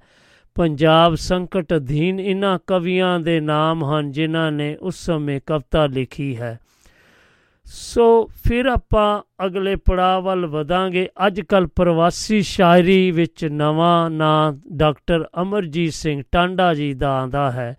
ਉਹਨਾਂ 8 ਕਿਤਾਬਾਂ ਨਜ਼ਮਾਂ ਚ ਤੇ ਇੱਕ ਹਿੰਦੀ ਵਿੱਚ ਨਵਜ਼ਾਂ, ਨਜ਼ਮਾਂ ਦੀ ਕਿਤਾਬ ਦੇ ਆਧਾਰਤ ਨਾਲ ਹੀ ਇੱਕ ਨਾਵਲ, ਨਿੱਕਾ ਸੁੱਕਾ ਸਮੁੰਦਰ, ਨਵੀਨ ਕਾਵ, ਕਾਵਿਕ ਵਾਰਤਕ ਵਿੱਚ ਵਿਧੀ ਚ ਪਾਠਕਾਂ ਦੀ ਝੋਲੀ ਪਾਇਆ ਹੈ। ਉਹ ਨਜ਼ਮ ਦੇ ਸ਼ਾਇਰ ਹਨ, ਹਿੰਦੀ ਚ ਵੀ ਛਪ ਚੁੱਕੇ ਹਨ। ਸੋ ਆਪਾਂ ਗੱਲ ਕਰਾਂਗੇ ਅਗਲੇ ਪੜਾਅ ਦੀ। ਇੱਥੇ ਗੱਲ ਹੋਈ ਸੀ ਜੀ ਸੁਰਜੀਤ ਪਾਤਰ ਜੀ ਹੁਣਾਂ ਦੀ। ਸੋ ਆਪਾਂ ਆਪਾਂ ਕਰ ਰਹੇ ਹਾਂ ਇਹਨਾਂ ਦੇ ਬਾਰੇ ਗੱਲਬਾਤ। ਉਹ ਕੁਝ ਇਸ ਤਰ੍ਹਾਂ ਸੀਗੇ ਜੀ, ਆਪਾਂ ਫਿਰ ਜਾ ਰਹੇ ਹਾਂ ਤੇ ਆਪਾਂ ਉਹਨਾਂ ਦੀ ਕਵਿਤਾ ਦਾ ਇੱਕ ਅੰਸ਼ ਦੱਸਾਂਗੇ ਜੋ ਕਿ ਸੁਰਜੀਤ ਪਾਤਰ ਜੀ ਹੁਣਾਂ ਦੀ ਜ਼ੁਬਾਨੀ ਸੀ। ਤੇ ਇੱਕ ਹੋਰ ਮੈਂ ਦ- ਪਹਿਲਾਂ ਸੁਣਾਉਣ ਜਾ ਰਿਹਾ ਆ ਬਾਬਾ ਨਜ਼ਮੀ, ਜੋ ਕਿ ਪੰਜਾਬੀ ਪੋਇਟਰੀ ਦੇ ਬਹੁਤ ਵੀ ਮਾਹਰ ਹਨ, ਉਹਨਾਂ ਦਾ ਵੀ ਇੱਕ ਜ਼ਿਕਰ ਆਉਣਾ ਆਉਣਾ ਚਾਹੀਦਾ ਸੀਗਾ, ਕਿਉਂਕਿ ਉਹ ਵੀ ਬਹੁਤ ਪਿਆਰਾ ਲਿਖਦੇ, ਕ੍ਰਾਂਤੀਕਾਰੀ ਕਵੀ ਨੇ ਪੰਜਾਬ ਪਾਕਿਸਤਾਨ ਦੇ ਲਹਿੰਦੇ ਪੰਜਾਬ ਦੇ, ਉਹ ਕੁਝ ਇਸ ਤਰ੍ਹਾਂ ਲਿਖਦੇ ਆ, ਸੋ ਆਪਾਂ ਗੱਲ ਕਰਾਂਗੇ, ਲਓ ਫਿਰ। ਆਹੋ ਜੀ, ਉਹਨਾਂ ਨੂੰ ਸੁਣ ਜਾ ਰਹੇ ਆ ਫਿਰ ਆਪਾਂ ਅਗਲੇ ਪੜਾਅ ਵੱਲ ਵਧਾਂਗੇ। ਉਹ ਕੁਝ ਇੰਜ ਇਸ ਤਰ੍ਹਾਂ ਦੱਸ ਰਹੇ ਆ ਲਓ ਜੀ ਤੇ ਤੁਸੀਂ ਉਸ ਦਾ ਆਨੰਦ ਮਾਣੋ ਜੀ। ਵਾਹ ਬਾਬਾ ਜੀ ਵਾਹ। ਅਜੇ ਨਹੀਂ।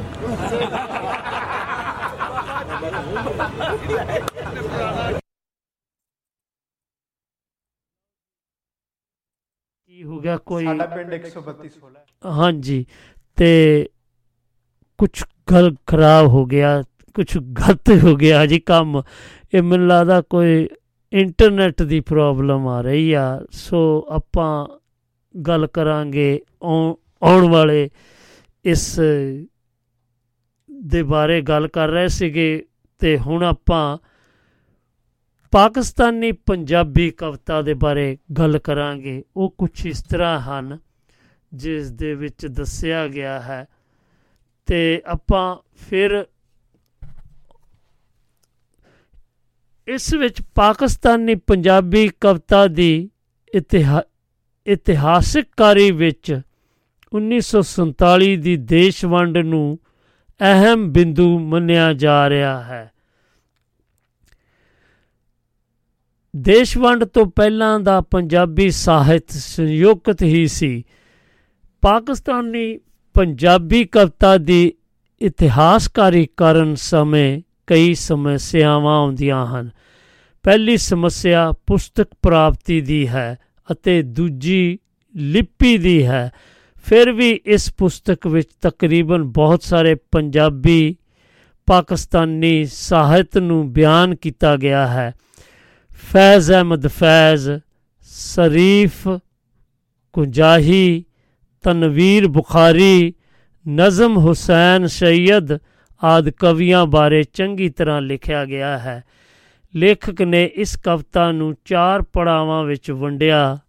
ਪਹਿਲਾ ਪੜਾ ਜਿਸ ਵਿੱਚ ਆਜ਼ਾਦੀ ਦੀ ਖੁਸ਼ੀ ਦੀ ਕਵਿਤਾ ਅਤੇ ਦੂਜੇ ਪਾਸੇ ਇਸੇ ਹੀ ਦੌਰ 'ਚ ਵਿਛੋੜੇ ਦਾ ਦਰਦ ਪੇਸ਼ ਕੀਤਾ ਗਿਆ। ਹੈ ਦੂਜੇ ਪੜਾਅ ਵਿੱਚ ਟੁੱਟੇ ਸੁਪਨਿਆਂ ਦੌਰਾਨ ਲਿਖੀ ਕਵਿਤਾ ਆਉਂਦੀ ਹੈ। ਤੀਜੇ ਦੌਰ 'ਚ ਜਦੋਂ ਪੰਜਾਬ ਨੂੰ ਮਾਨਤਾ ਪ੍ਰਾਪਤ ਹੋਈ, ਜਦੋਂ ਪੰਜਾਬੀ ਨੂੰ ਮਾਨਤਾ ਪ੍ਰਾਪਤ ਹੋਈ, ਨਵੇਂ ਕਾਵ ਰੂਪ ਲਿਖੇ ਗਏ। ਚੌਥਾ ਦੌਰ ਸਮਕਾਲੀ ਰੱਖਿਆ ਗਿਆ ਹੈ, ਜਿਸ ਵਿੱਚ ਕਵਿਤਰੀਆਂ ਬਦਲ ਰਹੇ ਮਾਹੌਲ ਬਾਰੇ ਲਿਖਦੀਆਂ ਹਨ। ਅੱਜ ਦੋਹਾਂ ਪਾਸੇ ਕਵਿਤਾ ਦਾ ਲਿਪਿਆਂਤਰ ਹੋਣ ਲੱਗਾ ਹੈ। ਜੋ ਪੰਜਾਬੀ ਸ਼ਾਇਰੀ ਦਾ ਨਵਾਂ ਰੁਝਾਨ ਹੈ। ਕਹਿ ਰਹੇ ਨੇ ਕਿ ਪ੍ਰਵਾਸੀ ਪੰਜਾਬੀ ਕਵਿਤਾ। ਪ੍ਰਵਾਸੀ ਕਵਿਤਾ ਕੋਈ ਪ੍ਰਮੁੱਖ ਧਾਰਾ ਨਹੀਂ, ਸਗੋਂ ਪੰਜਾਬੀ ਕਵਿਤਾ ਅੰਦਰ ਵਿਚਰਦੀਆਂ ਸਮਾਂਤਰਾਂ, ਸਮਾਨਾਂਤਰ ਧਰਾਵਾਂ ਵਿੱਚੋਂ ਇੱਕ ਹੈ। ਇਹ ਵਿਦੇਸ਼ੀ ਧਰਤੀ ਦੇ ਰਹਿੰਦੇ ਕਵੀਆਂ ਵੱਲੋਂ ਲਿਖੀ ਕਵਿਤਾ ਹੈ। ਜਿਸ ਵਿੱਚ ਉਹਨਾਂ ਦੀਆਂ ਆਪਣੀਆਂ ਸਮੱਸਿਆਵਾਂ ਹਨ। ਸਾਰੇ ਸਾਰੇ ਪ੍ਰਵਾਸ, ਸਾਰੀ ਪ੍ਰਵਾਸੀ ਕਵਿਤਾ ਇੱਕੋ ਜਿਹੀ ਨਹੀਂ ਹੈ। ਲੇਖਕ ਦੁਆਰਾ ਇਹ ਵੀ ਦੱਸਿਆ ਗਿਆ ਹੈ ਕਿ ਇਸ, ਕਿਸ ਪ੍ਰਵਾਸੀ ਪੰਜਾਬੀ ਕਵਿਤਾ ਦਾ ਕਿਹੜੇ ਸ਼ਬਦ ਕਾ, ਸ਼ਬਦਾਂ ਕਾਵ ਰੂਪਾਂ ਦਾ ਰੁਝਾਨ ਹੈ? ਕਿਹੜੇ ਕਿਹੜੇ ਦੇਸ਼ਾਂ ਵਿੱਚ ਕਿਹੜੇ ਕਵੀ ਲਿਖ ਰਹੇ ਹਨ? ਉਹਨਾਂ ਬਾਰੇ ਦੱਸਿਆ ਗਿਆ ਹੈ। ਦਰਸ਼ਨ ਵਿੱਚ ਗਿਆਨ, ਦਰਸ਼ਨ ਸਿੰਘ ਗਿਆਨੀ ਬੇਅੰਤ ਸਬਰਾ ਨਵਤੇਜ ਭਾਰਤੀ, ਸਾਧੂ ਬਿਨਿੰਗ ਆਦ ਕਵੀਆਂ ਬਾਰੇ ਦੱਸਿਆ ਗਿਆ ਹੈ। ਪ੍ਰਵਾਸੀ ਸ਼ਾਇਰੀ ਵਿੱਚ ਆਸਟ੍ਰੇਲੀਆ ਤੋਂ ਸਭ ਮੂਰੇ ਦਾ ਨਾਂ ਹੈ ਡਾਕਟਰ ਅਮਰਜੀਤ ਸਿੰਘ ਟਾਂਡਾ। ਅਮਰਜੀਤ ਟਾਂਡਾ ਜੀ ਦਾ ਆਉਂਦਾ ਹੈ। ਉਹਨਾਂ 8 ਕਿਤਾਬਾਂ ਨਜ਼ਮਾਂ 'ਚ ਹੈ ਤੇ ਇੱਕ ਹਿੰਦੀ ਵਿੱਚ ਨਜ਼ਮ ਦੀ ਕਿਤਾਬ ਦੇ ਨਾਲ ਹੀ ਇੱਕ ਨਾਵਲ ਨਵੀਨ ਵਿਧੀ 'ਚ ਪਾਠਕਾਂ ਦੀ ਝੋਲੀ ਪਾਇਆ ਹੈ। ਉਹਨਾਂ ਦੀ ਨਜ਼ਮ ਵਿੱਚ ਡਾਕਟਰ ਹਰਭਜਨ ਸਿੰਘ ਵਰਗੀਆਂ ਉਮਦਾ ਸ਼ਾਇਰੀ ਦੀਆਂ ਪੈੜਾਂ ਹਨ। ਸੋ ਫਿਰ ਆਪਾਂ ਅਗਲੇ ਪੜਾਅ ਵੱਲ ਵੱਧਦੇ ਆਂ ਤੇ ਉਹ ਕੁਝ ਇਸ ਤਰ੍ਹਾਂ ਵੀ ਦੱਸ ਰਹੇ ਆ ਕਿ ਆਧੁਨਿਕ ਕਵਿਤਾ ਜੋ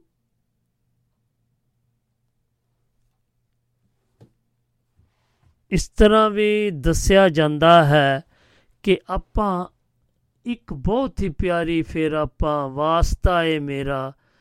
ਲਓ ਜੀ ਆਪਾਂ ਸੁਣਨ ਜਾ ਰਹੇ ਆ ਸ਼ਿਵ ਕੁਮਾਰ ਬਟਾਲਵੀ ਜੀ ਹੁਣਾਂ ਦੀ ਰਚਨਾ ਜੋ ਕਿ ਉਹਨਾਂ ਨੇ ਲਿਖੀ ਤੇ ਲਓ ਜੀ ਆਪਾਂ ਸੁਣਦੇ ਆ ਇਹਨਾਂ ਨੂੰ। At booking.com, we're just here to help you. ਲਓ ਜੀ ਆਪਾਂ ਇਸ ਨੂੰ ਸੁਣਦੇ ਆ ਤੇ ਫਿਰ ਅੱਗੇ ਵਧਦੇ ਆ ਨਵੇਂ ਪੜਾਅ ਵੱਲ।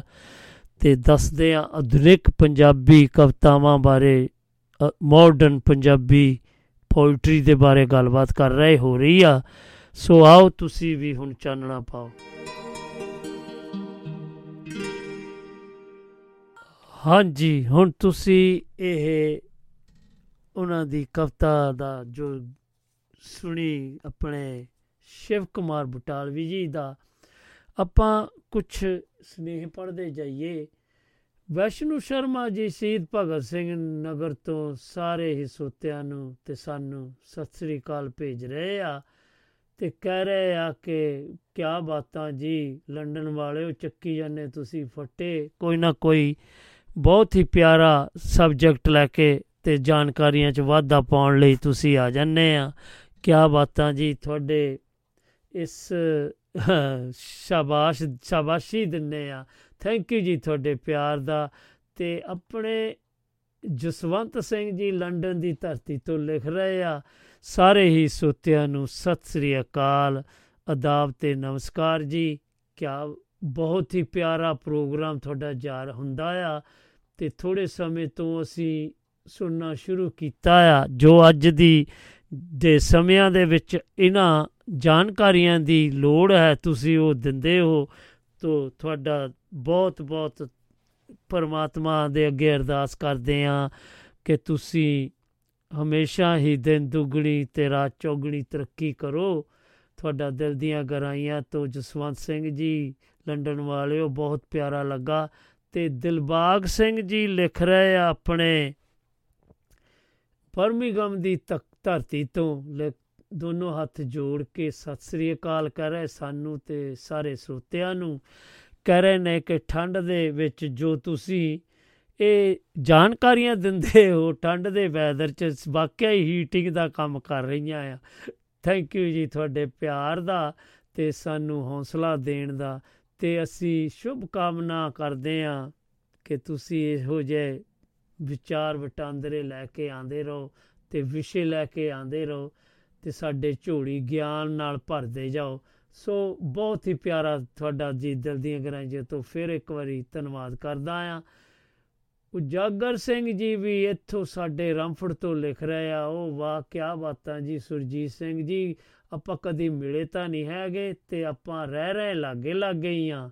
ਸੋ ਤੁਹਾਡਾ ਬਹੁਤ ਬਹੁਤ ਧੰਨਵਾਦ ਜੀ। ਇਹੋ ਜੇ ਤੁਸੀਂ ਪ੍ਰੋਗਰਾਮ ਸੁਣ ਰਹੇ ਹੋ ਤੇ ਸਾਡੀ ਹੌਸਲਾ ਦਾ ਅਫਜ਼ਾਈ ਕਰ ਰਹੇ ਹੋ ਸੋ ਬਹੁਤ ਪਿਆਰਾ ਲੱਗਾ। ਤੇ ਤਰਸੇਮ ਸਿੰਘ ਜੀ ਲਿਖ ਰਹੇ ਆ, ਜਲੰਧਰ ਦੀ ਧਰਤੀ ਤੋਂ, ਸਤਿ ਸ੍ਰੀ ਅਕਾਲ ਜੀ ਸਰੋਤਿਆਂ ਨੂੰ ਤੇ ਤੁਹਾਨੂੰ ਜੀ। ਬਹੁਤ ਪਿਆਰਾ ਤੁਹਾਡਾ ਜੋ ਤੁਹਾਡਾ ਦੱਸਣ ਦਾ ਤਰੀਕਾ ਜਾਂ ਕਹਿ ਲਓ, ਬਹੁਤ ਹੀ ਹੌਲੀ ਹੌਲੀ ਤੁਸੀਂ ਸਾਡੇ ਨਾਲ ਇਹ ਜਾਣਕਾਰੀਆਂ ਸਾਂਝੀਆਂ ਕਰਦੇ ਹੋ। ਸੋ ਬਹੁਤ ਬਹੁਤ ਪਿਆਰਾ ਲੱਗਦਾ। ਤੇ ਤੁਹਾਨੂੰ ਹਮੇਸ਼ਾ ਹੀ ਤੁਸੀਂ ਇਦਾਂ ਹੀ ਆਂਦੇ ਰਹੋ ਤੇ ਸਾਡੇ ਲਈ ਚਾਨਣਾ ਨਵਾਂ ਨਵਾਂ ਲਿਆਉਂਦੇ ਰਹੋ। ਥੈਂਕ ਯੂ ਜੀ ਤੁਹਾਡੇ ਪਿਆਰ ਦਾ। ਤੇ ਆਪਣੇ ਹੋਰ, ਹਾਂਜੀ, ਰਾਣੀ ਜੀ ਵੀ ਲਿਖ ਰਹੇ ਆ, ਲੰਡਨ ਦੀ ਧਰਤੀ ਤੋਂ ਬਹੁਤ ਸੋਹਣਾ ਰਾਵ ਸਾਹਿਬ ਪ੍ਰੋਗਰਾਮ ਜਾ ਰਿਹਾ ਹੈ। ਸੋ ਬਹੁਤ ਹੀ ਆਨੰਦ ਮਾਣ ਰਹੇ ਆ। ਸੋ ਕਹਿ ਰਹੇ ਨੇ ਕਿ ਜੋ ਤੁਸੀਂ ਇਹ ਅੱਜ ਦੇ ਟੌਪਿਕ ਬਾਰੇ ਗੱਲ ਦਾ ਕਰ ਰਹੇ ਆ ਕਾਫੀ ਪਤਾ ਲੱਗ ਰਿਹਾ ਕਿ ਕਈ ਕਵੀ ਸਾਡੇ ਲਈ ਮਹਾਨ ਪਿੱਛੇ ਤੁਸੀਂ ਜੇ ਹੋਏ ਨੇ, ਜਿਨ੍ਹਾਂ ਨੇ ਸਾਨੂੰ ਬਹੁਤ ਹੀ ਸਾਹਿਤ ਦਿੱਤਾ ਤੇ ਸਾਡੇ ਬਹੁਤ ਮਾਣ ਵਾਲੀ ਗੱਲ ਆ ਤੇ ਨਵੇਂ ਨਵੇਂ ਨਾਮ ਵੀ ਅੱਜ ਅਸੀਂ ਸੁਣੇ ਆ। ਅਸੀਂ ਤਾਂ ਕਦੀ ਇਹ ਸੁਣਿਆ ਹੀ ਨਹੀਂ ਸੀਗਾ। ਚਲੋ, ਬਹੁਤ ਪਿਆਰਾ ਜੀ ਥੈਂਕ ਯੂ ਤੁਹਾਡੇ ਪਿਆਰ ਦਾ। ਤੇ ਇੱਕ ਹੋਰ ਸੁਨੇਹਾ ਆਇਆ ਜੀ, ਇਹ ਹੈਗੇ ਜੀ ਆਪਣੇ ਮਲਕੀਤ ਰਾਂਝਾ ਜੀ। ਇਹ ਵੀ ਲਿਖ ਰਹੇ ਆ, ਇਹਨਾਂ ਨੇ ਇੰਡੀਆ ਤੋਂ ਹੀ ਆਇਆ ਇਹ, ਪਰ ਕੋਈ ਸ਼ਹਿਰ ਨਹੀਂ ਦੱਸਿਆ ਇਹਨਾਂ ਨੇ ਕਿਹੜੇ ਆ। ਮਲਕੀਤ ਰਾਂਝਾ, ਬਹੁਤ ਪਿਆਰਾ ਨਾਮ ਜੀ। ਕਹਿ ਰਹੇ ਨੇ, ਸਾਰੇ ਹੀ ਪਿਆਰ ਭਰੇ ਸਰੋਤਿਆਂ ਨੂੰ ਸਤਿ ਸ੍ਰੀ ਅਕਾਲ ਆਦਾਬ ਤੇ ਨਮਸਕਾਰ ਜੀ। ਪ੍ਰੋਗਰਾਮ ਆਪ ਦਾ ਸੁਣਦਾ ਆ ਤੇ ਅੱਜ ਸ਼ੁਰੂ ਕੀਤਾ, ਮੈਨੂੰ ਪਤਾ ਲੱਗਾ ਕਿ ਤੋਂ ਤੇ ਬਹੁਤ ਪਿਆਰਾ ਆਇਆ ਤੁਹਾਡਾ ਪ੍ਰੋਗਰਾਮ। ਥੈਂਕ ਯੂ ਤੁਹਾਡੇ ਪਿਆਰ ਦਾ ਜੀ। ਮਲਕੀਤ ਰਾਂਝਾ ਜੀ ਆਂਦੇ ਰਿਹਾ ਕਰੋ ਇਦਾਂ ਹੀ ਬਸ ਸਾਡੇ ਲਈ ਤੁਸੀਂ ਹੋ ਅਸੀਂ ਤੁਹਾਡੇ ਲਈ ਪ੍ਰੋਗਰਾਮ ਲੈ ਕੇ ਆਨੇ ਆ ਤੁਸੀਂ ਸੁਣਦੇ ਆ ਤੇ ਸਾਨੂੰ ਵੀ ਫਿਰ ਮਾਣ ਹੁੰਦਾ ਹੈ। ਥੈਂਕ ਯੂ ਤੁਹਾਡੇ ਪਿਆਰ ਦਾ। ਇਹ ਸੀ ਜੀ ਸਨੇਹ। ਤੇ ਫਿਰ ਦੇਖੀਏ ਆਪਾਂ ਹੁਣ ਅਗਲੇ ਪੁਰਾਵ ਵਿੱਚ ਆਪਾਂ ਕੀ ਕਰ ਰਹੇ ਆ ਤੇ ਉਹ ਕੁਝ ਇਸ ਤਰ੍ਹਾਂ ਹੈ। ਕਹਿ ਰਹੇ ਨੇ ਕਿ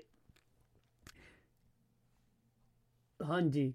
ਕੁਝ ਕਹਿ ਰਹੇ ਨੇ ਸਮਾਂ ਵੀ ਸਮਾਪਤੀ ਵੱਲ ਵਧਦਾ ਜਾ ਰਿਹਾ। ਜੇਕਰ ਤੁਸੀਂ ਵੀ ਕੋਈ ਗੱਲਬਾਤ ਕਰਨੀ ਚਾਹੁੰਦੇ ਹੋ ਜਾਂ ਸੁਨੇਹਾ ਭੇਜਣਾ ਚਾਹੁੰਦੇ ਹੋ ਤਾਂ ਭੇਜ ਦਿਓ, ਕਿਉਂਕਿ ਸਿਰਫ ਤੇ ਸਿਰਫ ਆਪਣੇ ਕੋਲ 39 ਕੁ ਮਿੰਟ ਰਹਿ ਗਏ ਆ, ਕਿਉਂਕਿ ਇਹ ਵੀ ਬਹੁਤ ਜਲਦੀ ਚਲਾ ਜਾਏਗਾ ਸਮਾਂ ਤੇ ਫਿਰ ਬਾਅਦ ਵਿੱਚ ਬਹੁਤ ਫਿਰ ਭੱਜ ਨੱਠ ਕਰਨੀ ਪੈਂਦੀ ਆ। ਸੋ ਉਹ ਅਸੀਂ ਨਹੀਂ ਕਰ ਚਾਹੁੰਦੇ ਜੇਕਰ ਤੁਸੀਂ ਦੇਸ਼ ਵਿਦੇਸ਼ਾਂ 'ਚ ਬੈਠੇ ਜਾਂ ਯੂਕੇ ਤੋਂ ਫੋਨ ਕਰ ਰਹੇ ਹੋ, ਅਸੀਂ ਇਹੀ ਬੇਨਤੀ ਕਰਾਂਗੇ ਕਿ ਤੁਸੀਂ WhatsApp ਰਾਹੀਂ ਫੋਨ ਕਰਿਆ ਕਰੋ, ਕਿਉਂਕਿ ਉਹ ਫਿਰ ਕੀ ਹੁੰਦਾ ਆ ਕਿ ਉਹ ਜਦੋਂ ਤੁਸੀਂ ਲਾਈਨ ਇਦਾਂ ਮੋਬਾਈਲ ਟੂ ਮੋਬਾਈਲ ਕਰ ਰਹੇ ਆ, ਤਾਂ ਫਿਰ ਉਹਦੇ ਨਾਲ ਹੋ ਜਾਂਦਾ ਕੋਈ ਪ੍ਰੋਗਰਾਮ ਪ੍ਰੋਬਲਮ ਹੋ ਜਾਂਦੀ ਸਾਡੇ ਲਈ। ਸੋ ਦੱਸਦੇ ਜਾਈਏ ਕਿ ਸੂਫੀ ਕਾਵ ਦਾ ਵੀ ਇਹਦੇ ਵਿੱਚ ਬਹੁਤ ਮਹੱਤਵਪੂਰਨ ਰੋਲ ਹੈ। ਇਹਦਾ ਵੀ ਕਾਫੀ ਦੇਣ ਹੈ। ਸੂਫੀਅਮ, ਸੂਫੀ ਮਤ, ਨਿਕਾਸ ਅਤੇ ਵਿਕਾਸ, ਇਹ ਕੁਝ ਇਸ ਤਰ੍ਹਾਂ ਦੱਸਦੇ ਆ ਉਸ ਦੇ ਬਾਰੇ। ਉਹ ਆਪਾਂ ਹੁਣ ਗੱਲਬਾਤ ਕਰਾਂਗੇ। ਉਹ ਕਹਿ ਰਹੇ ਨੇ ਕਿ ਪੰਜਾਬੀ ਆਲੋਚਨਾ ਦੇ ਦਿੱਲੀ ਸਕੂਲ ਦੇ ਚਿੰਤਕਾਂ ਵਿੱਚੋਂ ਡਾਕਟਰ ਹਰਭਜਨ ਸਿੰਘ, ਤਰਲੋਕ ਸਿੰਘ ਕੰਵਰ, ਸਤਿੰਦਰ ਸਿੰਘ ਨੂਰ ਅਤੇ ਪ੍ਰੋਫੈਸਰ ਜਗਬੀਰ ਸਿੰਘ ਨੇ ਪੰਜਾਬੀ ਸੂਫੀ ਕਵਿਤਾ ਦੇ ਕਾਵ ਸ਼ਾਸਤਰੀ ਤੇ ਸਹਿਜ ਸ਼ਾਸਤਰੀ ਪ੍ਰਸ਼ਨਾਂ ਵੱਲ ਵਧੇਰੇ ਧਿਆਨ ਦਿੱਤਾ ਹੈ। ਰੂਪਵਾਦੀ ਅਤੇ ਸਰੰਚਨਾਵਾਦੀ ਅਧਿਐਨ ਵਿਧੀ ਤੋਂ ਪ੍ਰਭਾਵਿਤ ਹੋਣ ਕਰ ਕਾਰਨ ਇਹਨਾਂ ਆਲੋਚਕਾਂ ਨੇ ਪੰਜਾਬੀ ਸੂਫੀ ਕਾਵ ਦੇ ਪਾਠਕ ਮੂਲ, ਮੂਲਕ ਅਧਿਐਨ ਉੱਪਰ ਬਲ ਦਿੱਤਾ ਹੈ। ਇਹਨਾਂ ਨੇ ਪੰਜਾਬੀ ਸੂਫੀ ਕਾਵ ਅਧਿਐਨ ਬਾਰੇ ਡਾਕਟਰ ਹਰਜਿੰਦਰ ਸਿੰਘ ਦੇ ਨਿਬੰਧ ਫਰੀਦ ਬਾਣੀ ਪੰਜਾਬੀ ਸੂਫੀ ਕਾਵ ਕਲਾਮ ਸੂਫੀਆਂ। ਹਾਂਜੀ ਆਪਾਂ ਦੱਸਦੇ ਜਾਈਏ ਕਿ ਸਾਡੇ ਨਾਲ ਰਾਣੀ ਜੀ ਲੰਡਨ ਦੀ ਧਰਤੀ ਤੋਂ ਆ ਜੁੜੇ ਨੇ। ਜੀ ਆਇਆਂ ਨੂੰ ਰਾਣੀ ਜੀ ਸਤਿ ਸ੍ਰੀ ਅਕਾਲ ਜੀ। ਸਤਿ ਸ੍ਰੀ ਅਕਾਲ ਰਾਓ ਸਾਹਿਬ। ਸਤਿ ਸ੍ਰੀ ਅਕਾਲ ਜੀ। ਹਾਂਜੀ ਤੇ ਸਤਰੰਗੀ ਪਿੰਗ ਸੁਣ ਰਹੇ ਸਾਰੇ ਹੀ ਮਾਨਮਤੇ ਸਰੋਤਿਆਂ ਨੂੰ ਪਿਆਰ ਭਰੀ ਸਤਿ ਸ੍ਰੀ ਅਕਾਲ। ਸਤਿ ਸ੍ਰੀ ਅਕਾਲ ਆਦਾਬ ਜੀ। ਤੇ ਨਮਸਕਾਰ ਜੀ। ਤੁਹਾਨੂੰ ਵੀ ਜੀ ਕੀ ਹਾਲ ਚਾਲ ਆ? ਠੀਕ ਠਾਕ ਹੋ? ਵੀਕਐਂਡ ਕਿੱਦਾਂ ਲੰਘਿਆ ਜੀ? ਹਾਂਜੀ ਵੀਕਐਂਡ ਠੀਕ ਠਾਕ ਠੰਡ ਠੰਡ ਦਾ ਫਿਰ ਮਜ਼ਾ ਲੈ ਰਹੇ ਆ? ਹਾਂਜੀ ਹਾਂਜੀ ਅੱਜ ਹਾਂਜੀ ਬਿਲਕੁਲ।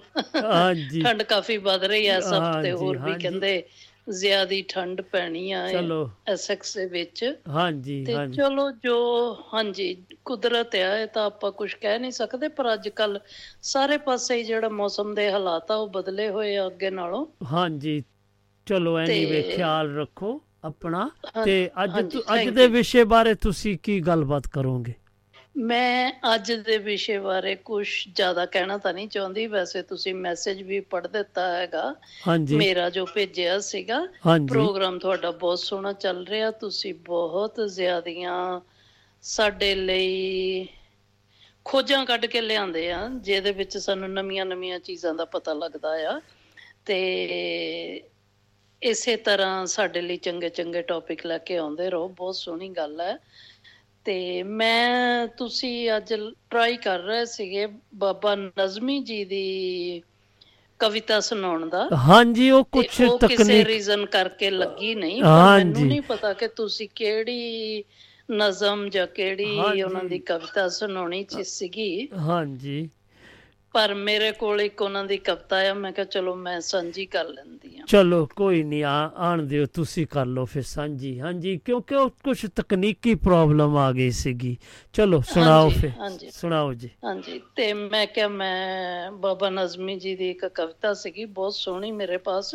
ਹਾਂਜੀ। ਤੇ ਮੈਂ ਆਪ ਖੁਦ ਬਹੁਤ ਉਹਨੂੰ ਪਸੰਦ ਕੀਤਾ ਸੀ। ਮੈਂ ਜਿਸ ਦਿਨ ਉਹਨੂੰ ਪਹਿਲੀ ਵਾਰ ਪੜ੍ਹਿਆ ਸੀ ਤੇ ਮੇਰੇ ਅੱਖਾਂ ਦੇ ਵਿੱਚੋਂ ਕੁਦਰਤੀ ਪਾਣੀ ਆ ਗਿਆ ਸੀਗਾ। ਤੇ ਇੰਨਾ ਮਤਲਬ ਕਿ ਡੀਪ ਵਰਡਸ ਉਹਨਾਂ ਨੇ ਲਿਖੇ ਹੋਏ ਆ। ਤੇ ਮੈਂ ਕਿਹਾ ਚਲੋ ਮੈਂ ਸਰੋਤਿਆਂ ਦੇ ਨਾਲ ਜ਼ਰੂਰ ਸਾਂਝੀ ਕਰਦੀ ਆ ਹਾਂਜੀ ਬਾਲੇ ਭਾਵਕ ਨਾ ਹੋਇਓ ਮੈਂ ਵੀ ਹੋ ਜਾਣਾ ਨਹੀਂ ਤੇ। ਹਾਂਜੀ ਨਹੀਂ ਨਹੀਂ। ਹਾਂਜੀ ਨਜ਼ਮੀ ਉਹਨਾਂ ਨੇ ਲਿਖਿਆ ਕਵਿਤਾ ਦੇ ਵਿੱਚ ਹਾਂਜੀ। ਜਣੇ ਖਣੇ ਦਾ ਅੱਜ ਹੀ ਹੋਇਆ ਧੀਆਂ ਲਈ। ਹਾਂਜੀ। ਧੀਆਂ ਕੋਲੋਂ ਲੁਕ ਲੁਕ ਰੋਇਆ ਧੀਆਂ ਲਈ। ਓ ਵਾਹ। ਉੱਚਾ ਕੱਦ ਸੀ ਆਪਣੀ ਜੂਹ ਦੇ ਲੋਕਾਂ ਤੋਂ? ਹੂੰ। ਦਾਜ ਬਣਾਉਂਦਾ ਕੁੱਬਾ ਹੋਇਆ ਧੀਆਂ ਲਈ। ਓਏ ਵਾਹ ਵਾਹ ਵਾਹ ਵਾਹ। ਫਜ਼ਰ ਤੋਂ ਲੈ ਕੇ ਸ਼ਾਮਾਂ ਤੀਕਰ ਸੜਕਾਂ ਤੇ ਹੂੰ। ਲੂ ਲੂ ਮੁੜ ਕੇ ਵਿੱਚ ਡਬੋਇਆ ਧੀਆਂ ਲਈ। ਵਾਹ। ਵਿੱਚ ਧੀਆਂ ਦੇ ਬਹਿ ਕੇ ਇਹ ਮੈਂ ਖੋਲਾਂਗਾ। ਹੂੰ। ਜੋ ਮੈਂ ਪਰਨੇ ਵਿੱਚ ਲੁਕੋਇਆ ਧੀਆਂ ਲਈ। ਓ ਵਾਹ ਕੀ ਬਾਤਾਂ ਜੀ ਕੀ ਬਾਤਾਂ। ਮੇਰੀ ਅੱਜ ਦਿਹਾੜੀ ਚੰਗੀ ਲੱਗੀ ਜੇ। ਆਸ ਕਰਦੇ ਆ ਉਹ ਕਿ ਮੇਰੀ ਅੱਜ ਦਿਹਾੜੀ ਚੰਗੀ ਲੱਗੀ ਜੇ। ਹੂੰ। ਅੱਜ ਮੈਂ ਲੈ ਜਾਵਾਂਗਾ ਮਿੱਠਾ ਖੋਆ ਧੀਆਂ ਲਈ। ਵਾਹ ਵਾਹ। ਵਿੱਚ ਹਵਾਵਾਂ ਹੁੱਕਾਂ ਕੁਕਾਂ ਚੀਕਾਂ ਨੇ ਫਿਰ ਕੋਈ ਮੇਰੇ ਵਰਗਾ ਮੋਇਆ ਧੀਆਂ ਲਈ। ਵਾਹ। ਸਦੀਆਂ ਹੋਈਆਂ ਹੁਣ ਤੱਕ ਲੱਭਦਾ ਫਿਰਦਾ ਵਾਂ। ਹੂੰ। ਸਦੀਆਂ ਹੋਈਆਂ ਹੁਣ ਤੱਕ ਲੱਭਦਾ ਫਿਰਦਾ ਵਾਂ। ਹੈ ਕੋਈ ਬਾਬਲ ਜੋ ਨਹੀਂ ਰੋਇਆ ਧੀਆਂ ਲਈ? ਵਾਹ ਬਈ ਵਾਹ ਕੀ ਬਾਤਾਂ ਬਈ। ਹੋਰ ਕਿਸੇ ਵੀ ਹੱਟੀ ਉੱਤੇ ਲੱਭਣਾ ਨਹੀਂ। ਇਹ ਮੈਂ ਜਿਹੜਾ ਹਾਰ ਪਰੋਇਆ ਧੀਆਂ ਲਈ ਹੂੰ। ਲਾਸਟ ਲਾਈਨਾਂ ਜੀ। ਲੋਕੀ ਤੇਲ ਨੂੰ ਚੁੰਦੇ ਬਾਬਾ ਸ਼ਗਨਾਂ ਦਾ। ਲੋਕੀ ਤੇਲ ਨੂੰ ਚੁੰਦੇ ਬਾਬਾ ਸ਼ਗਨਾਂ ਦਾ ਤੇ ਮਜ਼ਦੂਰਾਂ ਨੇ ਮੁੜਕਾ ਚੋਇਆ ਧੀਆਂ ਲਈ।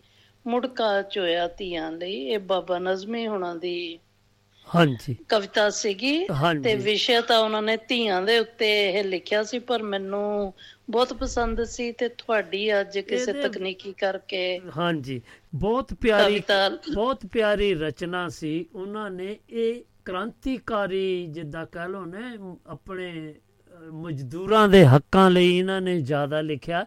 ਇਹਦੇ ਵਿੱਚ ਮਜ਼ਦੂਰ ਦਾ ਵੀ ਉਹਨਾਂ ਨੇ ਦੱਸਿਆ ਕਿ ਉਹਨੂੰ ਕਿੰਨੀ ਹਾਂਜੀ ਸਖਤ ਮਜ਼ਦੂਰ ਮਿਹਨਤ ਦਾ ਵੀ ਜ਼ਿਕਰ ਕੀਤਾ ਕਿ ਹਾਂਜੀ। ਉਹਨਾਂ ਨੇ ਆਪ ਹੀ ਸਾਰੀ ਕਵਿਤਾ ਹੀ ਹੈ ਇਸ ਬੇਸ ਤੇ ਲਿਖੀ ਆ ਕਿ ਕੁੱਬਾ ਹੋ ਜਾਂਦਾ ਮਜ਼ਦੂਰ ਜਿਹੜਾ ਕੰਮ ਕਰ ਕਰਕੇ ਫਿਰ ਆਪਣੇ ਧੀਆਂ ਜੇ ਪੁਰਾਣੇ ਟਾਈਮਾਂ ਤੇ ਉਹਨਾਂ ਟਾਈਮਾਂ ਤੇ ਤਾਂ ਬੱਚੇ ਵੀ ਫੈਮਲੀਆਂ ਵੀ ਵੱਡੀਆਂ ਹੁੰਦੀਆਂ ਸੀਗੀਆਂ ਕਈ ਘਰ। ਦੇ ਵਿੱਚ ਪੰਜ ਪੰਜ ਚਾਰ ਚਾਰ ਬੱਚੀਆਂ ਹੁੰਦੀਆਂ ਸੀਗੀਆਂ ਤੇ ਉਹ ਵਿਚਾਰੇ ਕੁੱਬੇ ਹੀ ਹੋ ਜਾਂਦੇ ਸੀ ਦਾਜ ਬਣਾਉਂਦੇ ਬਣਾਉਂਦੇ ਹਨਾ? ਹਾਂਜੀ ਹਾਂਜੀ। ਤੇ ਵੈਰੀ ਟਚਿੰਗ ਮੈਨੂੰ ਲੱਗੀ ਸੀ ਮੇਰੇ ਦਿਲ ਨੂੰ ਇਹ ਕਵਿਤਾ ਤੇ ਮੈਂ ਕਿਹਾ ਚਲੋ ਮੈਂ ਤੁਹਾਡੇ ਲਈ ਇਹ ਸਰੋਤਿਆਂ ਲਈ ਸ਼ੇਅਰ ਕਰਦੀ ਹਾਂ। ਉਮੀਦ ਹੈ ਕਿ ਸਾਰਿਆਂ ਨੂੰ ਪਸੰਦ ਆਈ ਹੋਏਗੀ। ਥੈਂਕ ਯੂ ਤੁਹਾਡਾ ਟਾਈਮ ਦੇਣ ਦਾ। ਹਾਂਜੀ ਥੈਂਕ ਯੂ ਜੀ ਤੁਹਾਡੇ ਪਿਆਰ ਦਾ ਜੋ ਤੁਸੀਂ ਆਏ ਸਾਡੇ ਲਾਈਵ ਸ਼ੋਅ ਨੂੰ ਚਾਰ ਚੰਨ ਲਾ ਕੇ ਚੱਲੇ ਆ। ਦਿਲ ਦੀਆਂ ਗਹਿਰਾਈਆਂ ਤੋਂ ਬਹੁਤ ਬਹੁਤ ਧੰਨਵਾਦ ਜੀ ਤੁਹਾਡਾ ਜੀ ਆਇਆਂ ਨੂੰ ਤੇ ਸਤਿ ਸ੍ਰੀ ਅਕਾਲ ਜੀ। ਸ਼ੁਕਰੀਆ ਜੀ ਬਹੁਤ। ਸੋਹਣਾ ਪ੍ਰੋਗਰਾਮ ਹੋ ਰਿਹਾ thank you ji. Thank you ji ਹਾਂਜੀ ਸਤਿ ਸ੍ਰੀ ਅਕਾਲ। ਹਾਂਜੀ ਇਹ ਆਪਣੇ ਮਾਨਯੋਗ ਰਾਣੀ ਜੀ ਲੰਡਨ ਯੂਕੇ ਦੀ ਧਰਤੀ ਤੋਂ ਆਏ ਤੇ ਕਹਿ ਰਹੇ ਸੀਗੇ ਇਹਨਾਂ ਨੇ ਜੋ ਬਾਬਾ ਉਹ ਕੀ ਸੀਗੇ ਜੀ, ਨਜ਼ਮੀ, ਬਾਬਾ ਨਜ਼ਮੀ ਜੀ ਜੋ ਪਾਕਿਸਤਾਨ ਦੇ ਇੱਕ ਬਹੁਤ ਹੀ ਪੰਜਾਬੀ ਕਵੀ ਨੇ, ਬਹੁਤ ਹੀ ਮਸ਼ਹੂਰ ਨੇ, ਕਾਫੀ ਸੁਲਝਿਆ ਲਿਖਦੇ ਆ, ਕ੍ਰਾਂਤੀਕਾਰੀ ਲਿਖਦੇ ਆ ਤੇ ਕਾਫੀ ਸਿੱਧਾਂ ਦੇਣ ਵਾਲੀਆਂ ਕਵਿਤਾਵਾਂ ਲਿਖਦੇ ਆ ਜੋ ਕਿ ਅੱਜ ਕੱਲ ਦੇ ਹਾਲਾਤਾਂ ਦੇ ਮੁਤਾਬਕ ਆਪਣੇ ਹੱਕਾਂ ਨੂੰ ਬਰਕਰਾਰ ਰੱਖਣ ਲਈ ਉਹ ਜੋ ਲਿਖਦੇ ਆ ਬਹੁਤ ਹੀ ਪਿਆਰਾ ਲਿਖਦੇ ਆ। ਸੋ ਉਹਨਾਂ ਦੀ ਇੱਕ ਨਜ਼ਮ ਕਹਿ ਲਓ ਜਾਂ ਕਵੀ ਕਵਿਤਾ ਕਹਿ ਲਓ ਉਹਨਾਂ ਨੇ ਸੁਣਾਈ ਤੇ ਬਹੁਤ ਹੀ ਉਹਦੇ ਵਿੱਚ ਅਹ, ਭਾਵਕ ਕਰਨ ਵਾਲੀ ਸੀਗੀ। ਸੋ ਮੈਂ ਉਹਨਾਂ ਦਾ ਦਿਲ ਦੀਆਂ ਗਹਿਰਾਈਆਂ ਤੋਂ ਬਹੁਤ-ਬਹੁਤ ਧੰਨਵਾਦ ਕਰਦਾ ਰਾਣੀ ਜੀ ਆਏ ਤੇ। ਹਾਂਜੀ ਫਿਰ ਆਪਾਂ ਵੱਧਦੇ ਹਾਂ ਅਗਲੇ ਪੜਾਵਾ ਇਹਨਾਂ ਨੇ ਪੰਜਾਬੀ ਸੂਫੀ ਕਾਮ ਕਾਵ ਅਧਿਐਨ ਬਾਰੇ ਡਾਕਟਰ ਹਰਜਿੰਦਰ ਸ- ਹਰ ਡਾਕਟਰ ਹਰਭਜਨ ਸਿੰਘ ਦੇ ਨਿਬੰਧ, ਫਰੀਦ ਬਾਣੀ, ਪੰਜਾਬੀ ਸੂਫੀ ਕਾਵ, ਕਲਾਮ ਸੂਫੀਆ, ਮੁੱਖ ਤੇ ਮੁਕਲ, ਮੁਲੱਕਣ, ਕਲਾਮ ਫਰੀਦ ਦੀ ਜਟਿਲਤਾ, ਸਾਹਿਤ ਅਧਿਐਨ, ਰਹਿਸਵਾਦੀ ਪੰਜਾਬੀ ਕਾਵ ਸ਼ਾਸਤਰ, ਸੂਫੀ ਕਾਵ ਦੇ ਪ੍ਰਸੰਗ ਵਿੱਚ ਅਤੇ ਫਰੀਦ ਬਾਣੀ ਇੱਕ ਰਚਨਾ ਇੱਕ ਰਚਨਾ ਵਿਧਾਨਿਕ ਵਿਧਾਨਿਕ ਵਿਧਾਨਿਕ ਅਧਿਐਨ, ਪੰਜਾਬੀ ਸੂਫੀ ਕਾਵ ਪ੍ਰਵਚਨ, ਡਾਕਟਰ ਜਗਜੀਤ ਸਿੰਘ ਕਾਵ ਸ਼ਾਸਤਰੀ ਦ੍ਰਿਸ਼ਟੀ ਤੋਂ ਬਹੁਤ ਮਹੱਤਵਪੂਰਨ ਹਨ। ਡਾਕਟਰ ਤਰਲੋਕ ਸਿੰਘ ਕੰਵਰ ਪੰਜਾਬੀ ਸੂਫੀ ਕਵਿਤਾ ਦੇ ਆਪਣੇ ਮੌਲਿਕ ਕਾਵ ਸ਼ਾਸਤਰ ਤੇ ਸਹਜ ਸ਼ਾਸਤਰ ਦੀ ਪਛਾਣ ਵੱਲ ਵਧੇਰੇ ਰੁਚਿਤ ਰਿਹਾ ਹੈ। ਉਸ ਦੇ ਨਿਬੰਧ ਫਰੀਦ ਬਾਣੀ ਦੀ ਰਚਨਾ ਜੁਗਤ ਪਾਠ ਦੇ ਪ੍ਰਸੰਗ ਫਰੀਦ ਬਾਣੀ ਦੇ ਕਾਵ ਸ਼ਾਸਤਰ ਵੱਲ ਥਾਪਨਾ ਉਸਥਾਪਨਾ ਪੰਜਾਬੀ ਸੂਫੀ ਕਾਵ ਦਾ ਕਾਵ ਸ਼ਾਸਤਰ ਅਤੇ ਪੰਜਾਬੀ ਸੂਫੀ ਕਾਵ ਦਾ ਸੋਧਰਿਆ ਬੋਧ ਸੁਧਰਿਆ ਬੋਧ, ਸੱਭਿਆਚਾਰ ਵਿਗਿਆਨ। ਪੰਜਾਬੀ ਸੂਫੀ ਕਵਿਤਾ ਦੇ ਪਾਠ ਮੂਲਕ ਅਧਿਐਨ ਦੁਆਰਾ ਸੂਫੀ ਕਾਵ ਦੇ ਭਾਸ਼ਾਈ ਦੇ ਸ਼ਿਲਪ ਸੋਜ ਵੱਲ ਸਾਡਾ ਧਿਆਨ ਖਿੱਚਦੇ ਹਨ। ਪੰਜਾਬੀ ਸੂਫੀ ਕਵਿਤਾ ਸੰਬੰਧੀ ਡਾਕਟਰ ਸਤਿੰਦਰ ਸਿੰਘ ਨੂਰ ਦੇ ਦੋ ਲੇਖ, ਪੰਜਾਬੀ ਕਾਵ ਸ਼ਾਸਤਰ ਤੇ ਬਾਬਾ ਫਰੀਦ ਇਤ ਬਿੜ ਇਤ ਬਿਦ ਪੜ੍ਹੀਏ, ਬਾਬਾ ਮਾਧੋ ਸ਼ਾਹ ਚਿਸ਼ਤੀ ਦੀ ਸੂਫੀ ਸ਼ਾਇਰੀ, ਭਾਰਤੀ ਸੂਫੀ ਪਰੰਪਰਾ ਦੇ ਸਾਹਿਤ ਅਤੇ ਇੱਕ ਸੰਪਾਦਕ ਪੁਸਤਕ ਪੰਜਾਬੀ ਸੂਫੀ ਕਾਵ ਹੀ ਮਿਲਦੇ ਹਨ।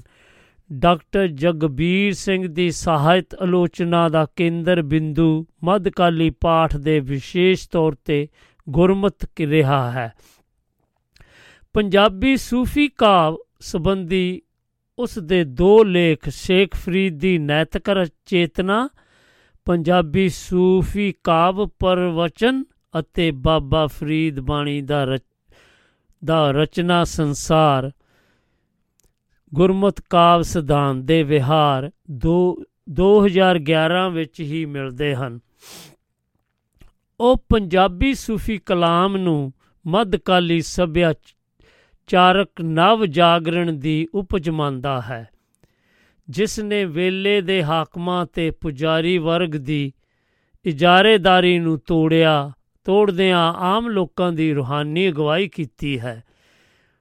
ਉਸ ਅਨੁਸਾਰ ਸੂਫੀ ਕਲਾਮ ਬੰਦੇ ਤੇ ਇਉਂ ਡਾਕਟਰ ਜਗਬੀਰ ਸਿੰਘ ਸੂਫੀ ਕਾਵ ਦੇ ਅਧਿਐਨ ਸਮੇਂ ਦਿੱਲੀ ਸਕੂਲ ਦੀ ਰੂਪਵਾਦੀ ਪੋਜੀਸ਼ਨ ਚ ਦੀ ਥਾਂ ਸਮਾਜ ਸ਼ਾਸਤਰੀ ਅਧਿਐਨ ਵਿਧੀ ਨੂੰ ਅਪਣਾਉਂਦੇ ਹਨ।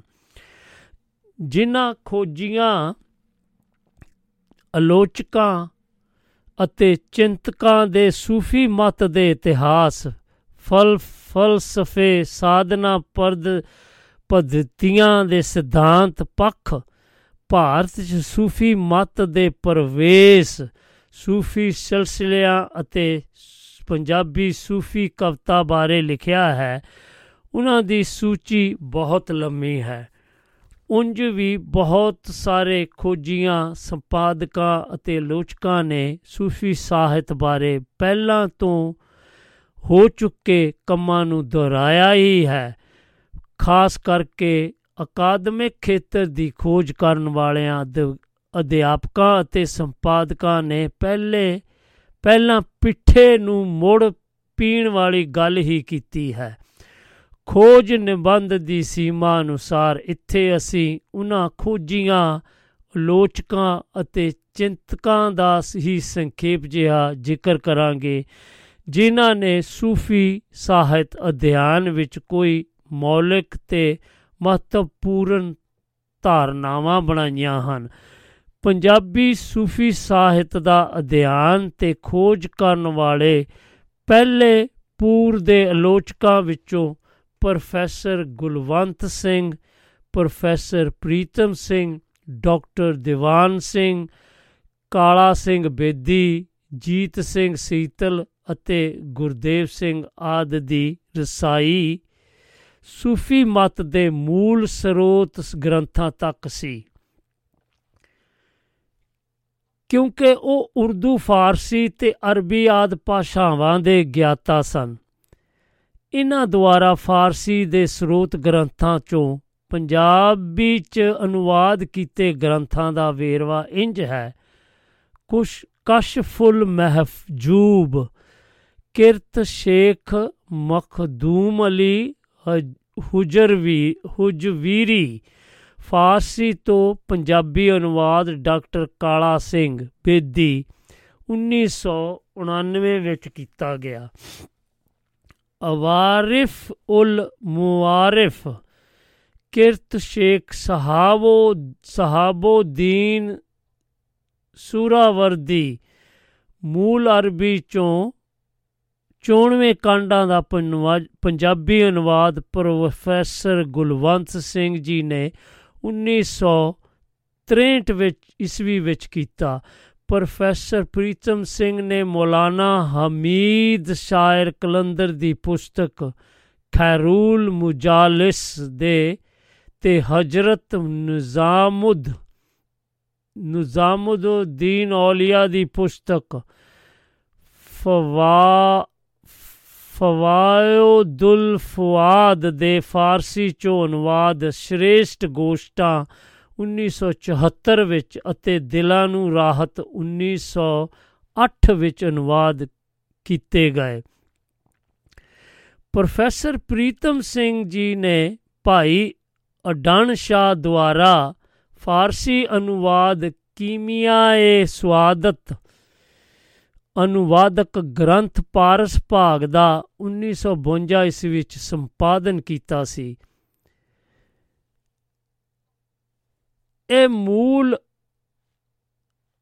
ਦਾ ਗ੍ਰੰਥ ਯਾ ਉਲ ਉਲਮ ਉਹ ਦੀਨ ਅਬੂ ਮੁਹੰਮਦ ਮੁਹੰਮਦ ਅਲੀ ਅਲ ਗਜ਼ਾਲੀ ਦੀ ਰਚਨਾ ਹੈ।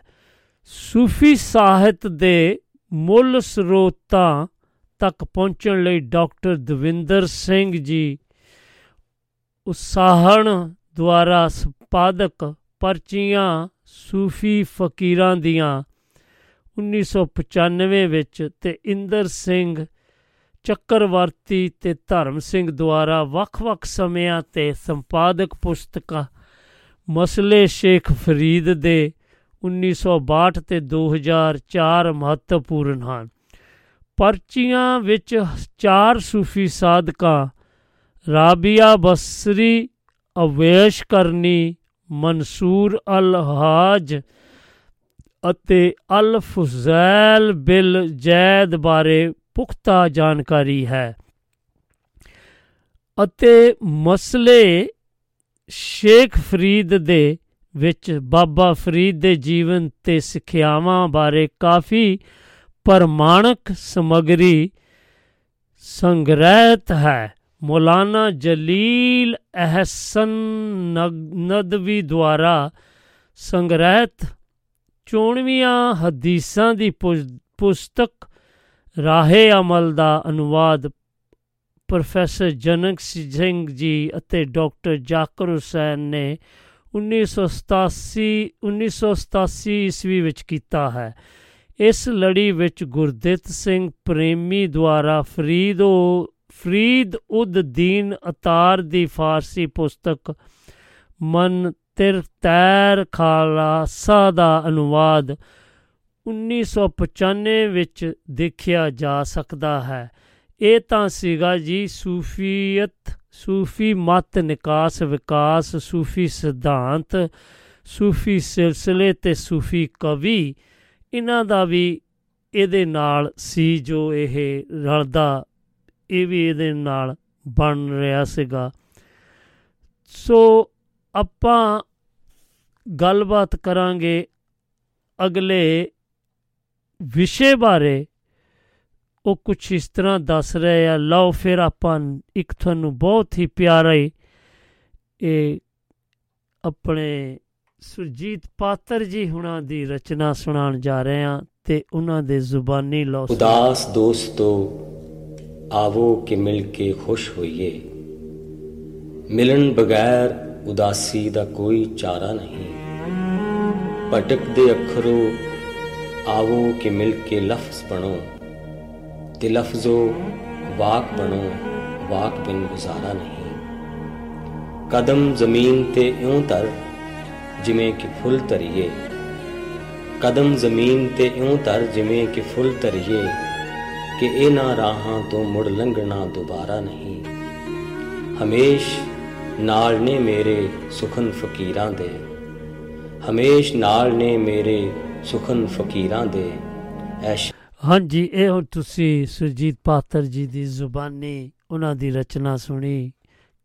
ਬਹੁਤ ਹੀ ਪਿਆਰੀ ਰਚਨਾ ਸੀ ਤੇ ਉਹਨਾਂ ਦੀ ਤੁਸੀਂ ਇਸ ਤੋਂ ਹੀ ਭਾਵ ਲਗਾ ਸਕਦੇ ਹੋ, ਇਸ ਤੋਂ ਹੀ ਅੰਦਾਜ਼ਾ ਲਗਾ ਸਕਦੇ ਹੋ ਕਿ ਉਹਨਾਂ ਦੀ ਕਲਮ ਦੇ ਵਿੱਚ ਕੀ ਉਹ ਬਿਆਨ ਕਰਨਾ ਚਾਹੁੰਦੇ ਆ। ਸੋ ਬਹੁਤ ਹੀ ਪਿਆਰਾ ਲਿਖਿਆ ਸੀ ਉਹਨਾਂ ਨੇ। ਲਓ ਫਿਰ ਆਪਾਂ ਇੱਕ ਹੋਰ ਗੱਲ ਕਰਾਂਗੇ। ਰੋਮਾਂਸਵਾਦੀ ਪੰਜਾਬੀ ਕਵਿਤਾ ਕਵਿਤਾ। ਆਧੁਨਿਕ ਪੰਜਾਬੀ ਕਵਿਤਾ ਵਿੱਚ ਰੋਮਾਂਸਵਾਦ। ਆਧੁਨਿਕ ਆਧੁਨਿਕ ਇੱਕ ਸਥਿਤੀ ਹੈ। ਆਧੁਨਿਕਤਾ ਤੋਂ ਭਾਵ ਵਿਗਿਆਨ ਅਤੇ ਵਿਗਿਆਨਕ ਦ੍ਰਿਸ਼ਟੀ ਤੋਂ ਹੈ। ਭਾਰਤ ਪੰਜਾਬ ਵਿੱਚ ਆਧੁਨਿਕਤਾ ਅੰਗਰੇਜ਼ਾਂ ਦੇ ਆਉਣ ਨਾਲ ਪ੍ਰਵੇਸ਼ ਕਰਦੀ ਹੈ। ਅੰਗਰੇਜ਼ਾਂ ਦੇ ਭਾਰਤ ਵਿੱਚ ਆਉਣ ਨਾਲ ਪੱਛਮੀ ਸਾਹਿਤ ਦਾ ਭਾਰਤੀ ਪੰਜਾਬ ਸਾਹਿਤ ਦੇ ਪ੍ਰਭਾਵ ਪੈਣਾ ਸੁਭਾਵਕ ਹੀ ਸੀ। ਜਿਸ ਕਾਰਨ ਪੱਛਮ ਦੀਆਂ ਬਹੁਤ ਸਾਰੀਆਂ ਪ੍ਰਵਿਰਤੀਆਂ ਭਾਰਤੀ ਪੰਜਾਬ ਸਾਹਿਤ ਵਿੱਚ ਪ੍ਰਵੇਸ਼ ਕਰ ਗਈਆਂ। ਰੋਮਾਂਸਵਾਦੀ ਪ੍ਰਵਿਰਤੀ ਵੀ ਉਹਨਾਂ ਵਿੱਚੋਂ ਇੱਕ ਹੈ। ਰੋਮਾਂਸਵਾਦ ਵਿੱਚ ਇੱਕ ਕਲਪਨਾਮਈ ਸੰਸਾਰ ਸਿਰਜਿਆ ਜਾਂਦਾ ਹੈ। ਇਸ ਵਿੱਚ ਸਿਰਫ ਪਿਆਰ ਹੀ ਸ਼ਾਮਲ ਨਹੀਂ ਹੁੰਦਾ, ਸਗੋਂ ਯਥਾਰਥ ਵਿਚਲੀਆਂ ਇੱਛਾਵਾਂ ਦੇ ਅਧੂਰੇ ਰਹਿ ਜਾਣ ਕਾਰਨ ਵਿਅਕਤੀ ਅਤੇ ਆਪਣੇ ਸੁਪਨਿਆਂ ਵਿੱਚ ਉਡਾਰੀਆਂ ਮਾਰਦਾ ਹੈ ਅਤੇ ਉਹਨਾਂ ਨੂੰ ਪੂਰਾ ਹੁੰਦਾ ਵੇਖਦਾ ਹੈ। ਰੋਮਾਂਸਵਾਦ ਕਿਸੇ ਇੱਕ ਵਿਸ਼ੇਸ਼ ਗੱਲ ਜਾਂ ਝੁਕਾਅ ਦਾ ਨਹੀਂ, ਨਾ ਨਹੀਂ ਹੈ। ਸਗੋਂ ਬਹੁਤ ਸਾਰੇ ਗੁਣਾਂ ਦੇ ਧਾਰਨੀ ਵਿੱਚ ਇੱਕ ਸੁਭਾਅ ਦਾ ਨਾਂ ਹੈ, ਜਿਸ ਵਿੱਚ ਪਿਆਰ, ਪ੍ਰਕਿਰਤੀ, ਸਾਹਮ, ਅਦਭੁਤਤਾ, ਸੁੰਦਰਤਾ, ਉਦਾਰਤਾ ਅੰਤਰਮੁਖਤਾ, ਭੂਤਕ ਕਾਲਕ ਪੋ, ਯਦਾਰਥ ਤੋਂ ਬਾਂਝ, ਦਲੀਲ ਦੀ ਥਾਂ ਤੇ, ਜਜ਼ਬੇ ਦੇ ਦਿਮਾਗ ਦੀ ਥਾਂ ਤੇ, ਦਿਲ ਦੀ ਪ੍ਰਧਾਨਤਾ ਹੁੰਦੀ ਹੈ। ਪੰਜਾਬੀ ਰੋਮਾਂਸਵਾਦੀ ਸਾਹਿਤ ਵਿੱਚ ਬਹੁਤ ਸਾਰੇ ਕਵੀਆਂ ਨੇ ਆਪਣਾ ਮਹੱਤਵਪੂਰਨ ਯੋਗਦਾਨ ਪਾਇਆ ਹੈ। ਰੋਮਾਂਸਵਾਦੀ ਪ੍ਰਵਿਰਤੀ ਨੂੰ ਭਾਈ ਵੀਰ ਸਿੰਘ ਜੀ ਨੇ ਸਭ ਤੋਂ ਪਹਿਲਾਂ ਆਪਣੀਆਂ ਕਵਿਤਾਵਾਂ ਵਿੱਚ ਅਪਣਾਇਆ। ਭਾਈ ਵੀਰ ਸਿੰਘ ਜੀ ਦੀ ਕਵਿਤਾਵਾਂ ਦਾ ਆਧਾਰ ਗੁਰਮਤ ਰਹਿਸਵਾਦ ਹੈ, ਪਰ ਉਹਨਾਂ ਨੂੰ ਕੁਦਰਤ ਦਾ ਵੀ, ਕਵੀ ਵੀ ਕਿਹਾ ਜਾਂਦਾ ਹੈ, ਕਿਉਂਕਿ ਉਹ ਆਪਣੀਆਂ ਕਵਿਤਾਵਾਂ ਵਿੱਚ ਕੁਦਰਤ ਨੂੰ ਬਹੁਤ ਹੀ ਨੇੜੇ ਹੋ ਕੇ ਚਿੱਤਰਦੇ ਹਨ। ਇਸ ਲਈ ਕਿਹਾ ਜਾ ਸਕਦਾ ਹੈ ਕਿ ਭਾਈ ਵੀਰ ਸਿੰਘ ਜੀ ਦਾ ਰੋਮਾਂਸਵਾਦ ਕੁਦਰਤੀ ਨਜ਼ਾਰਿਆਂ ਨਾਲ ਮਿਲ ਕੇ ਪੇਸ਼ ਹੁੰਦਾ ਹੈ। ਉਹ ਆਪਣੀਆਂ ਕਵਿਤਾਵਾਂ ਵਿੱਚ ਪ੍ਰਕਿਰਤੀ ਨਾਲ ਵਾਰਤਾਲਾਪ ਕਰਦੇ ਹਨ। ਕਈ ਥਾਵਾਂ ਤੇ ਉਹ ਪ੍ਰਕਿਰਤੀ ਨਾਲ ਸੰਬੰਧ ਸਥਾਪਿਤ ਕਰਕੇ ਉਸ ਨਾਲ ਵਾਰਤਾਲਾਪ ਰਾਹੀਂ ਕਈ ਸੂਖਮ ਭਾਵ ਧਮਜਾਉਂਦੇ ਹਨ। ਉਹ ਕੁਦਰਤ ਦੀ ਸੁੰਦਰਤਾ ਦਾ ਵਰਣਨ ਕਰਦੇ ਹਨ। ਤੇ ਮਨੁੱਖਤਾ ਅਤੇ ਦੇਸ਼ ਪ੍ਰਤੀ ਆਪਣਾ ਪਿਆ, ਆਪਣੇ ਪਿਆਰ ਨੂੰ ਪੇਸ਼ ਕਰਦੇ ਹਨ। ਭਾਈ ਵੀਰ ਸਿੰਘ ਜੀ ਤੋਂ ਬਾਅਦ ਰੋਮਾਂਟਿਕ ਕਵੀ ਦੇ ਰੂਪ ਵਿੱਚ ਪ੍ਰੋਫੈਸਰ ਪੂਰਨ ਸਿੰਘ ਦਾ ਨਾਮ ਆਉਂਦਾ ਹੈ। ਪ੍ਰੋਫੈਸਰ ਪੂਰਨ ਸਿੰਘ ਤੇ ਭਾਈ ਵੀਰ ਸਿੰਘ ਦਾ, ਜੀ ਦਾ ਬਹੁਤ ਪ੍ਰਭਾਵ ਸੀ। ਪ੍ਰੋਫੈਸਰ ਪੂਰਨ ਸਿੰਘ ਜੀ ਅਧਿਆਤਮਕਤਾ ਦੇ ਨਾਲ ਨਾਲ ਦੇਸ਼ ਪਿਆਰ ਨੂੰ ਪ੍ਰਗਟ ਕਰਦਾ ਹੈ। ਉਹ ਅਤੀਤ ਨੂੰ ਪਿਆਰ ਕਰਦਾ ਹੈ ਤੇ ਪੁਰਾਣੇ ਪੰਜਾਬ ਨੂੰ ਅਜਾਂ ਮਾਰਦਾ ਹੈ, ਉਸ ਦੀ ਕਲਪਨਾ ਵਿੱਚ ਉਡਾਰੀ ਮਾਰਦਾ ਹੈ। ਪ੍ਰੋਫੈਸਰ ਪਰਫੂਰਨ ਸਿੰਘ ਵਾਂਗ ਧਨੀ ਰਾਮ ਚਾਤਰਕ ਵੀ ਅਧਿਆਤਮਕ ਧਰਾਤਲ ਦੇ ਨਾਲ ਨਾਲ ਮਨੁੱਖਤਾ ਦੇਵ ਦੇ ਸਮਾਜ ਪ੍ਰਤੀ ਆਪਣੇ ਪਿਆਰ ਨੂੰ ਪ੍ਰਗਟ ਕਰਦਾ ਹੈ। ਪੰਜਾਬ ਪੰਜਾਬੀ, ਪੰਜਾਬੀਅਤ ਦੇਸ਼, ਮਨੁੱਖ ਅਤੇ ਸਮਾਜ ਬਾਰੇ ਉਸ ਦਾ ਸੁਪਨਾ ਪਰਸਥਿਤੀਆਂ ਦੇ ਤਰਾਸਤਮਿਕ, ਤਰਾਸਤਿਕ ਸੁਭਾਅ ਨੂੰ ਪ੍ਰਗਟਾਉਣ ਦੀ ਬਜਾਏ ਇੱਕ ਜਿਹੇ ਆਦਰਸ਼ਕ ਰੂਪ ਵਿੱਚ ਪੇਸ਼ ਕਰਦਾ ਹੈ ਜਿਸ ਦੀ ਅਦੁੱਤੀ ਸ਼ਾਨ ਹੈ ਅਤੇ ਅਦੁੱਤੀ ਅਦਪਨ ਨਾਲ ਭਾਵਕ ਪੋ ਜਾਗਿਆ ਜਾ ਸਕੇ। ਅਜਿਹਾ ਭਾਵਕ ਮੋਹ ਚਾਤਰਕ ਦੀ ਕਵਿਤਾ ਵਿੱਚ ਪੰਜਾਬੀ ਦੇ ਰੋਮਾਂਟਿਕ ਸਰੂਪ ਦੀ ਸਿਰਜਣਾ ਕਰਦਾ ਹੈ। ਰੋਮਾਂਸਵਾਦੀ ਪ੍ਰਵਿਰਤੀ ਦਾ ਪ੍ਰਮੁੱਖ ਕਵੀ ਪ੍ਰੋਫੈਸਰ ਮੋਹਨ ਸਿੰਘ ਨੂੰ ਵੀ ਮੰਨਿਆ ਜਾਂਦਾ ਹੈ। ਉਸ ਦਾ ਕਾਵ ਸੰਗ੍ਰਹਿ ਸਾਵੇਂ ਪਾਤਰ ਰੋਮਾਂਸ ਨਾਲ ਭਰਪੂਰ ਹਨ।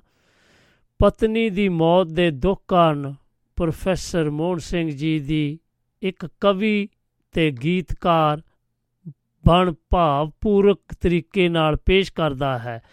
ਉਸ ਦੀਆਂ ਕਵਿਤਾਵਾਂ ਵਿੱਚ ਕੁਦਰਤ ਨੂੰ ਵੀ ਪੇਸ਼ ਕੀਤਾ ਗਿਆ ਹੈ। ਪ੍ਰੋਫੈਸਰ ਮੋਹਨ ਸਿੰਘ ਜੀ ਦੇ ਕਾਵ ਵਿੱਚ ਕੁਦਰਤ ਵਰਣਨ ਮਿਲਦਾ ਹੈ, ਪਰ ਇਹ ਵਰਣਨ ਪਹਿਲੇ ਕਵੀਆਂ ਨਾਲੋਂ ਸੂਖਮ ਹੈ। ਪਰ ਉਹ ਪ੍ਰਕਿਰਤੀ ਦੇ ਅਣਸਾਂਭੇ ਅਤੇ ਅਣਕੱਜੇ ਸਵੈਜ ਜਾਂ ਹੁਸਨ ਵਿੱਚੋਂ ਆਪਣੀਆਂ ਅਤਿਰਤਪਤ ਰੀਝਾਂ ਦੀ ਪੂਰਤੀ ਕਰਦਾ ਹੈ। ਫਿਰ ਗੱਲ ਅਮਰਤਾ ਪ੍ਰੀਤਮ ਜੀ, ਪ੍ਰੋਫੈਸਰ ਮੋਹਨ ਸਿੰਘ ਵਾਂਗ ਇੱਕ ਰੋਮਾਂਟਿਕ ਭਾਵਾਂ ਵਾਲੀ ਕਵਿਤਰੀ ਤੇ ਗੀਤਕਾਰ ਹੈ। ਉਹ ਨਾਰੀ ਤਵ ਨੂੰ ਬਹੁਤ ਭਾਵਕ ਹੋ ਕੇ ਪੇਸ਼ ਕਰਦੀ ਹੈ। ਉਸ ਦੀ ਕਾਵ ਸਿਰਜਣਾ ਦਾ ਮੂਲ ਧੁਰਾ ਵੀ ਨਿੱਜੀ ਪਿਆਰ ਦੇ ਅਸਫਲਤਾ ਤੋਂ ਠੋਕਰ ਖਾ ਕੇ ਉਪਜੀ ਪੀੜ ਹੈ। ਉਹ ਆਪਣੀਆਂ ਕਵਿਤਾਵਾਂ ਵਿੱਚ ਵੰਡ ਅਤੇ ਵਿਛੋੜੇ ਦੀ ਪੀੜ ਦਾ ਵੀ ਵਰਣਨ ਕਰਦੀ ਹੈ। ਸ਼ਿਵ ਕੁਮਾਰ ਦਾ ਵੀ ਰੋਮਾਂਸਵਾਦੀ ਪ੍ਰਵਿਰਤੀ ਵਿੱਚ ਖਾਸ ਨਾਮ ਹੈ। ਉਸ ਦੀਆਂ ਕਵਿਤਾਵਾਂ ਵੀ ਅਧੂਰੇ ਪਿਆਰ ਦੀ ਹੀ ਦੇਣ ਹਨ। ਉਸ ਦੀਆਂ ਕਵਿਤਾਵਾਂ ਵਿੱਚ ਬਿਰਹਾ ਪ੍ਰਧਾਨ ਹੈ। ਉਸ ਨੇ ਬਹੁਤ ਸਾਰੇ ਪਿਆਰ ਦੇ ਪਿਆਰ ਤੇ ਖੁਸ਼ੀਆਂ ਦੇ ਗੀਤ ਵੀ ਲਿਖੇ, ਪਰ ਬਿਰਹੋਂ, ਬਿਰਹਾ ਉਸ ਦੇ ਪਛਾਣ ਬਣਿਆ। ਉਹਦੇ, ਉਸਨੇ ਬਿਰਹਾ ਨੂੰ ਸੁਲਤਾਨ ਕਿਹਾ। ਇਸ ਲਈ ਉਸ ਨੂੰ ਬਿਰਹਾ ਦਾ ਕਵੀ ਵੀ ਕਿਹਾ ਜਾਂਦਾ ਹੈ। ਉਸ ਦੁਆਰਾ ਕੀਤਾ ਗਿਆ ਬਿਰਹਾ ਦਾ ਵਰਣਨ ਦਿਲ ਵਿੱਚ ਇੱਕ ਚੀਜ਼ ਪੈਦਾ ਕਰਦਾ ਹੈ।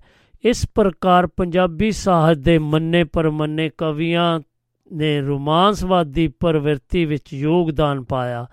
ਇਹਨਾਂ ਤੋਂ ਇਲਾਵਾ ਹੋਰ ਵੀ ਬਹੁਤ ਸਾਰੇ ਕਵੀ ਜਿਵੇਂ ਅਵਤਾਰ ਸਿੰਘ ਆਜ਼ਾਦ, ਪ੍ਰੀਤਮ ਸਿੰਘ ਫਰੀ, ਸਫੀਰ, ਬਾਵਾ ਬਲਵੰਤ, ਡਾਕਟਰ ਦੇਵਾਨ ਸਿੰਘ ਕਾਲੇ ਪਾਣੀ ਤੇ ਡਾਕਟਰ ਅਜਮਰ, ਅਮਰਜੀਤ ਟਾਂਡਾ ਆਦ ਰੋਮਾਂਸਵਾਦੀ ਪ੍ਰਵਿਰਤੀਆਂ ਦੇ ਪ੍ਰਭਾਵ ਤੋਂ ਮੁਕਤ ਨਾ ਰਹਿ ਸਕੇ।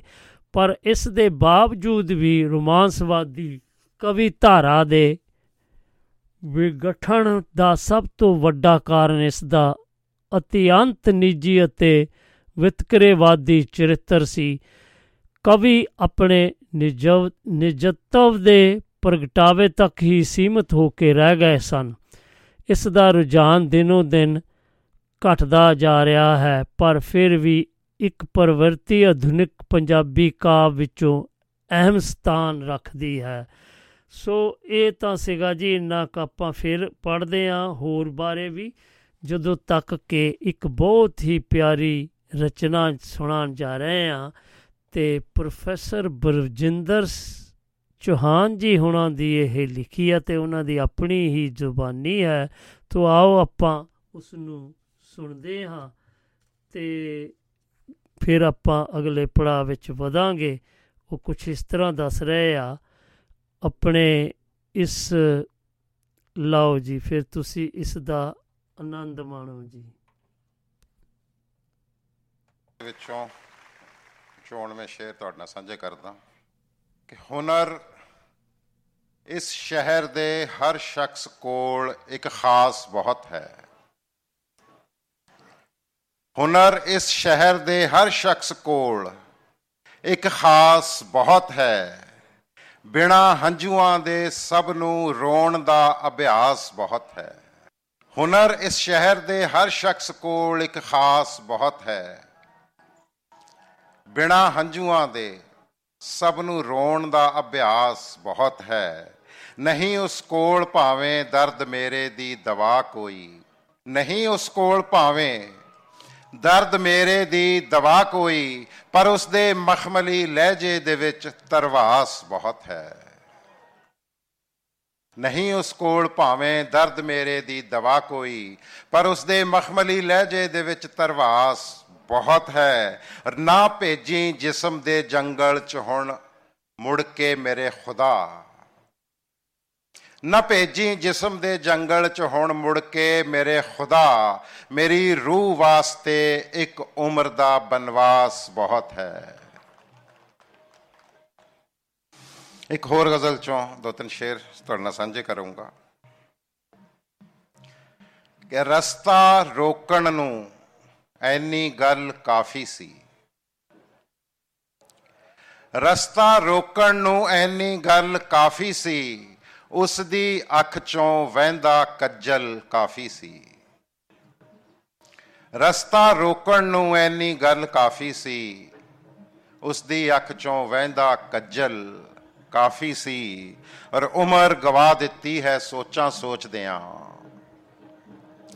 ਉਮਰ ਗਵਾ ਦਿੱਤੀ ਹੈ ਸੋਚਾਂ ਸੋਚਦਿਆਂ। ਸੋਚਣ ਨੂੰ ਤਾਂ ਇੱਕੋ ਹੀ ਪਲ ਕਾਫੀ ਸੀ। ਉਮਰ ਗਵਾ ਦਿੱਤੀ ਹੈ, ਸੋਚਾਂ ਸੋਚਦਿਆਂ।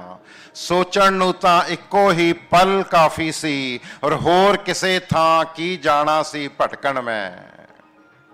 ਇਸ ਲਈ ਤਾਂ ਮਨ ਦਾ ਜੰਗਲ ਕਾਫੀ ਸੀ। ਇੱਕ ਗਜ਼ਲ ਦੇ ਚਾਰ ਪੰਜ ਸ਼ੇਰ, ਇਹਨੂੰ ਵੀ ਚੱਲ ਲੈਣ ਦੋ ਨਾਲ ਨਾਲ ਥੋੜਾ ਥੋੜਾ ਕਿ ਅਸਮਾਨਾਂ ਤੇ ਉੱਡਣ ਵਰਗੇ ਮੈਨੂੰ ਸ਼ੌਕ ਬਥੇਰੇ ਨੇ। ਅਸਮਾਨਾਂ ਤੇ ਉੱਡਣ ਵਰਗੇ ਮੈਨੂੰ ਸ਼ੌਕ ਬਥੇਰੇ ਨੇ, ਪਰ ਉੱਡਣ ਨਾ ਦਿੰਦੇ ਜਿਹੜੇ ਆਲ ਦੁਆਲੇ ਘੇਰੇ ਨੇ। ਅਸਮਾਨਾਂ ਤੇ ਉੱਡਣ ਵਰਗੇ ਮੈਨੂੰ ਸ਼ੌਕ ਬਥੇਰੇ ਨੇ, ਪਰ ਉੱਡਣ ਨਾ ਦਿੰਦੇ ਜਿਹੜੇ ਆਲ ਦੁਆਲੇ ਘੇਰੇ ਨੇ। ਔਰ ਜਿਹੜੇ ਜਿਹੜੇ ਪੰਧ ਮੁਕਾ ਕੇ ਘਰ ਮੁੜਿਆ ਮੈਂ ਸ਼ਾਮ ਢਲੇ। ਜਿਹੜੇ ਜਿਹੜੇ ਪੰਧ ਮੁਕਾ ਕੇ ਘਰ ਮੁੜਿਆ, ਮੈਂ ਸ਼ਾਮ ਢਲੇ ਮੇਰੇ ਪੈਰਾਂ ਹੇਠ ਵਿਛਾਏ, ਉਹੀ ਫੇਰ ਸਵੇਰੇ ਨੇ। ਜਿਹੜੇ ਜਿਹੜੇ ਪੰਧ ਮੁਕਾ ਕੇ ਘਰ ਮੁੜਿਆ, ਮੈਂ ਸ਼ਾਮ ਢਲੇ ਮੇਰੇ ਪੈਰਾਂ ਹੇਠ ਵਿਛਾਏ, ਉਹੀ ਫੇਰ ਸਵੇਰੇ ਨੇ। ਔਰ ਇਸ ਨਗਰ ਦੀ ਭੀੜ ਚ ਕਿਧਰੇ ਓਝਲ ਨਾ ਹੋ ਜਾਵੀਂ ਤੂੰ। ਇਸ ਨਗਰ ਦੀ ਭੀੜ ਚ ਕਿਧਰੇ ਓਝਲ ਨਾ ਹੋ ਜਾਵੀਂ ਤੂੰ। ਇੱਥੇ ਬੌਣੇ ਬੰਦਿਆਂ ਦੇ ਵੀ ਸ਼ਮਲੇ ਬਹੁਤ ਉਚੇਰੇ ਨੇ। ਇਸ ਨਗਰ ਦੀ ਭੀੜ ਚ ਕਿਧਰੇ ਓਝਲ ਨਾ ਹੋ ਜਾਵੀਂ ਤੂੰ। ਇੱਥੇ ਬੌਣੇ ਬੰਦਿਆਂ ਦੇ ਵੀ ਸ਼ਮਲੇ ਬਹੁਤ ਉਚੇਰੇ ਨੇ ਔਰ ਮੇਰੀ ਕਿਸਮਤ ਵਿੱਚ ਹੀ ਸ਼ਾਇਦ ਇਸ ਦੀ ਕੋਈ ਬੂੰਦ ਨਹੀਂ। ਮੇਰੀ ਕਿਸਮਤ ਵਿੱਚ ਹੀ ਸ਼ਾਇਦ ਇਸ ਦੀ ਕੋਈ ਬੂੰਦ ਨਹੀਂ। ਭਾਵੇਂ ਤੇਰੇ ਦਿਲ ਦਰਿਆ ਦੇ ਚਰਚੇ ਚਾਰ ਚੁਫੇਰੇ ਨੇ। ਮੇਰੀ ਕਿਸਮਤ ਵਿੱਚ ਹੀ ਸ਼ਾਇਦ ਇਸ ਦੀ ਕੋਈ ਬੂੰਦ ਨਹੀਂ। ਭਾਵੇਂ ਤੇਰੇ ਦਿਲ ਦਰਿਆ ਦੇ ਚਰਚੇ ਚਾਰ ਚੁਫੇਰੇ ਨੇ, ਔਰ ਹੋਰ ਅਜੇ ਬਾਕੀ ਹੈ ਭਟਕਣ ਖੌਰੇ ਕਿੰਨੇ ਜਨਮਾਂ ਦੀ। ਹੋਰ ਅਜੇ ਬਾਕੀ ਹੈ ਭਟਕਣ ਖੌਰੇ ਕਿੰਨੇ ਜਨਮਾਂ ਦੀ? ਰਾਹ ਤੇਰੇ ਤੱਕ ਪਹੁੰਚਣ ਵਾਲੇ ਉਮਰੋਂ ਬਹੁਤ ਲਮੇਰੇ ਨੇ। ਹੋਰ ਅਜੇ ਬਾਕੀ ਹੈ ਭਟਕਣ। ਖੌਰੇ ਕਿੰਨੇ ਜਨਮਾਂ ਦੀ? ਰਾਹ ਤੇਰੇ ਤੱਕ ਪਹੁੰਚਣ ਵਾਲੇ ਉਮਰੋਂ ਬਹੁਤ ਲਮੇਰੇ ਵਾਹ ਜੀ ਕੀ ਬਾਤਾਂ। ਡਾਕਟਰ ਬਰਜਿੰਦਰ ਚੌਹਾਨ ਹੋਣਾ ਦੀਆਂ ਬਹੁਤ ਹੀ ਪਿਆਰੇ ਲਿਖਦੇ ਆ। ਸੋ ਆਓ ਸੱਜਣੋ, ਇਹ ਤਾਂ ਸੀ ਜੀ ਅੱਜ ਆਪਣਾ ਦਾ ਵਿਸ਼ਾ, ਆਧੁਨਿਕ ਪੰਜਾਬੀ ਕਾ, ਕਵੀ, ਕਵਿਤਾ ਸੌਰੀ ਮਾਡਰਨ ਪੰਜਾਬੀ ਪੋਇਟਰੀ ਇਹਦੇ ਬਾਰੇ ਆਪਾਂ ਗੱਲਬਾਤ ਕੀਤੀ। ਮੈਂ, ਤੁਸੀਂ ਫੀਡਬੈਕ ਵੀ ਕਰਿਆ ਕਰੋ, ਸਰੋਤਿਓ ਮਾਣ ਇਹ ਬਹੁਤ ਮਾਣ ਹੋਏਗਾ ਕਿਉਂਕਿ ਸਾਨੂੰ ਵੀ ਪਤਾ ਲੱਗਦਾ ਜਾਏਗਾ ਕਿ ਤੁਸੀਂ ਕੁਝ ਇਸ ਤੋਂ ਜਾਣਕਾਰੀਆਂ ਪ੍ਰਾਪਤ ਕੀਤੀਆਂ। ਤੇ ਦੱਸਦੇ ਜਾਈਏ ਸਮਾਂ ਵੀ ਸਮਾਪਤੀ ਵੱਲ ਵੱਧ ਚੁੱਕਾ ਹੈ, ਸੋ ਇੰਨਾ ਕੁ ਕਹਿੰਦਾ ਹੋਇਆ, ਜੇਕਰ ਮੈਂ ਕੁਝ ਗਲਤ ਬੋਲ ਗਿਆ ਹੋਵਾਂ, ਤੇ ਤੁਸੀਂ ਮੈਨੂੰ ਮਾਫੀ ਦੇਣੀ ਤੇ ਮੈਂ ਦਿਲ ਦੀਆਂ ਗਰਾਈਆਂ ਤੋਂ ਵੀ ਮਾਫੀ ਮੰਗਦਾ ਆ ਸੋ ਆਓ ਸੱਜਣੋ, ਇੰਨਾ ਕੁ ਕਹਿੰਦਾ ਹੋਇਆ ਸਾਨੂੰ ਵੀ ਹੁਣ ਜਾਣਾ ਪੈਣਾ ਕਿਉਂਕਿ ਤੁਸੀਂ ਕਰੋ ਸਵਾਗਤ ਖਬਰਸਾਰ ਵਾਲਿਆਂ ਦਾ ਤੇ ਮੈਨੂੰ ਦਿਓ ਇਜਾਜ਼ਤ ਤੇ ਹਮੇਸ਼ਾ ਹੀ ਹੱਸਦੇ ਵਸਦੇ ਰਹੋ ਤੇ ਖੂਬ ਮਸਤੀਆਂ ਕਰੋ, ਜ਼ਿੰਦਗੀ ਦਾ ਹਰ ਪਲ ਮਾਣਦੇ ਰਹੋ। ਇੰਨਾ ਕੁ ਕਹਿੰਦਾ ਹੋਇਆ, ਸਾਰੇ ਹੀ ਪਿਆਰ ਭਰੇ ਸੋਤਿਆਂ ਨੂੰ ਸਤਿ ਸ੍ਰੀ ਅਕਾਲ ਆਦਾਬ ਤੇ ਨਮਸਕਾਰ। ਕੱਲ ਨੂੰ ਫਿਰ ਇੱਕ ਨਵੀਂ ਮੁਲਾਕਾਤ ਲੈ ਕੇ ਤੁਹਾਡੇ ਰੂਬਰੂ ਹੋਵਾਂਗੇ। ਸੋ ਉਦੋਂ ਤੱਕ ਦਾ ਰਹੋ ਕਰੋ ਇੰਤਜ਼ਾਰ ਤੇ ਰੱਬ ਰਾਖਾ ਜੀ।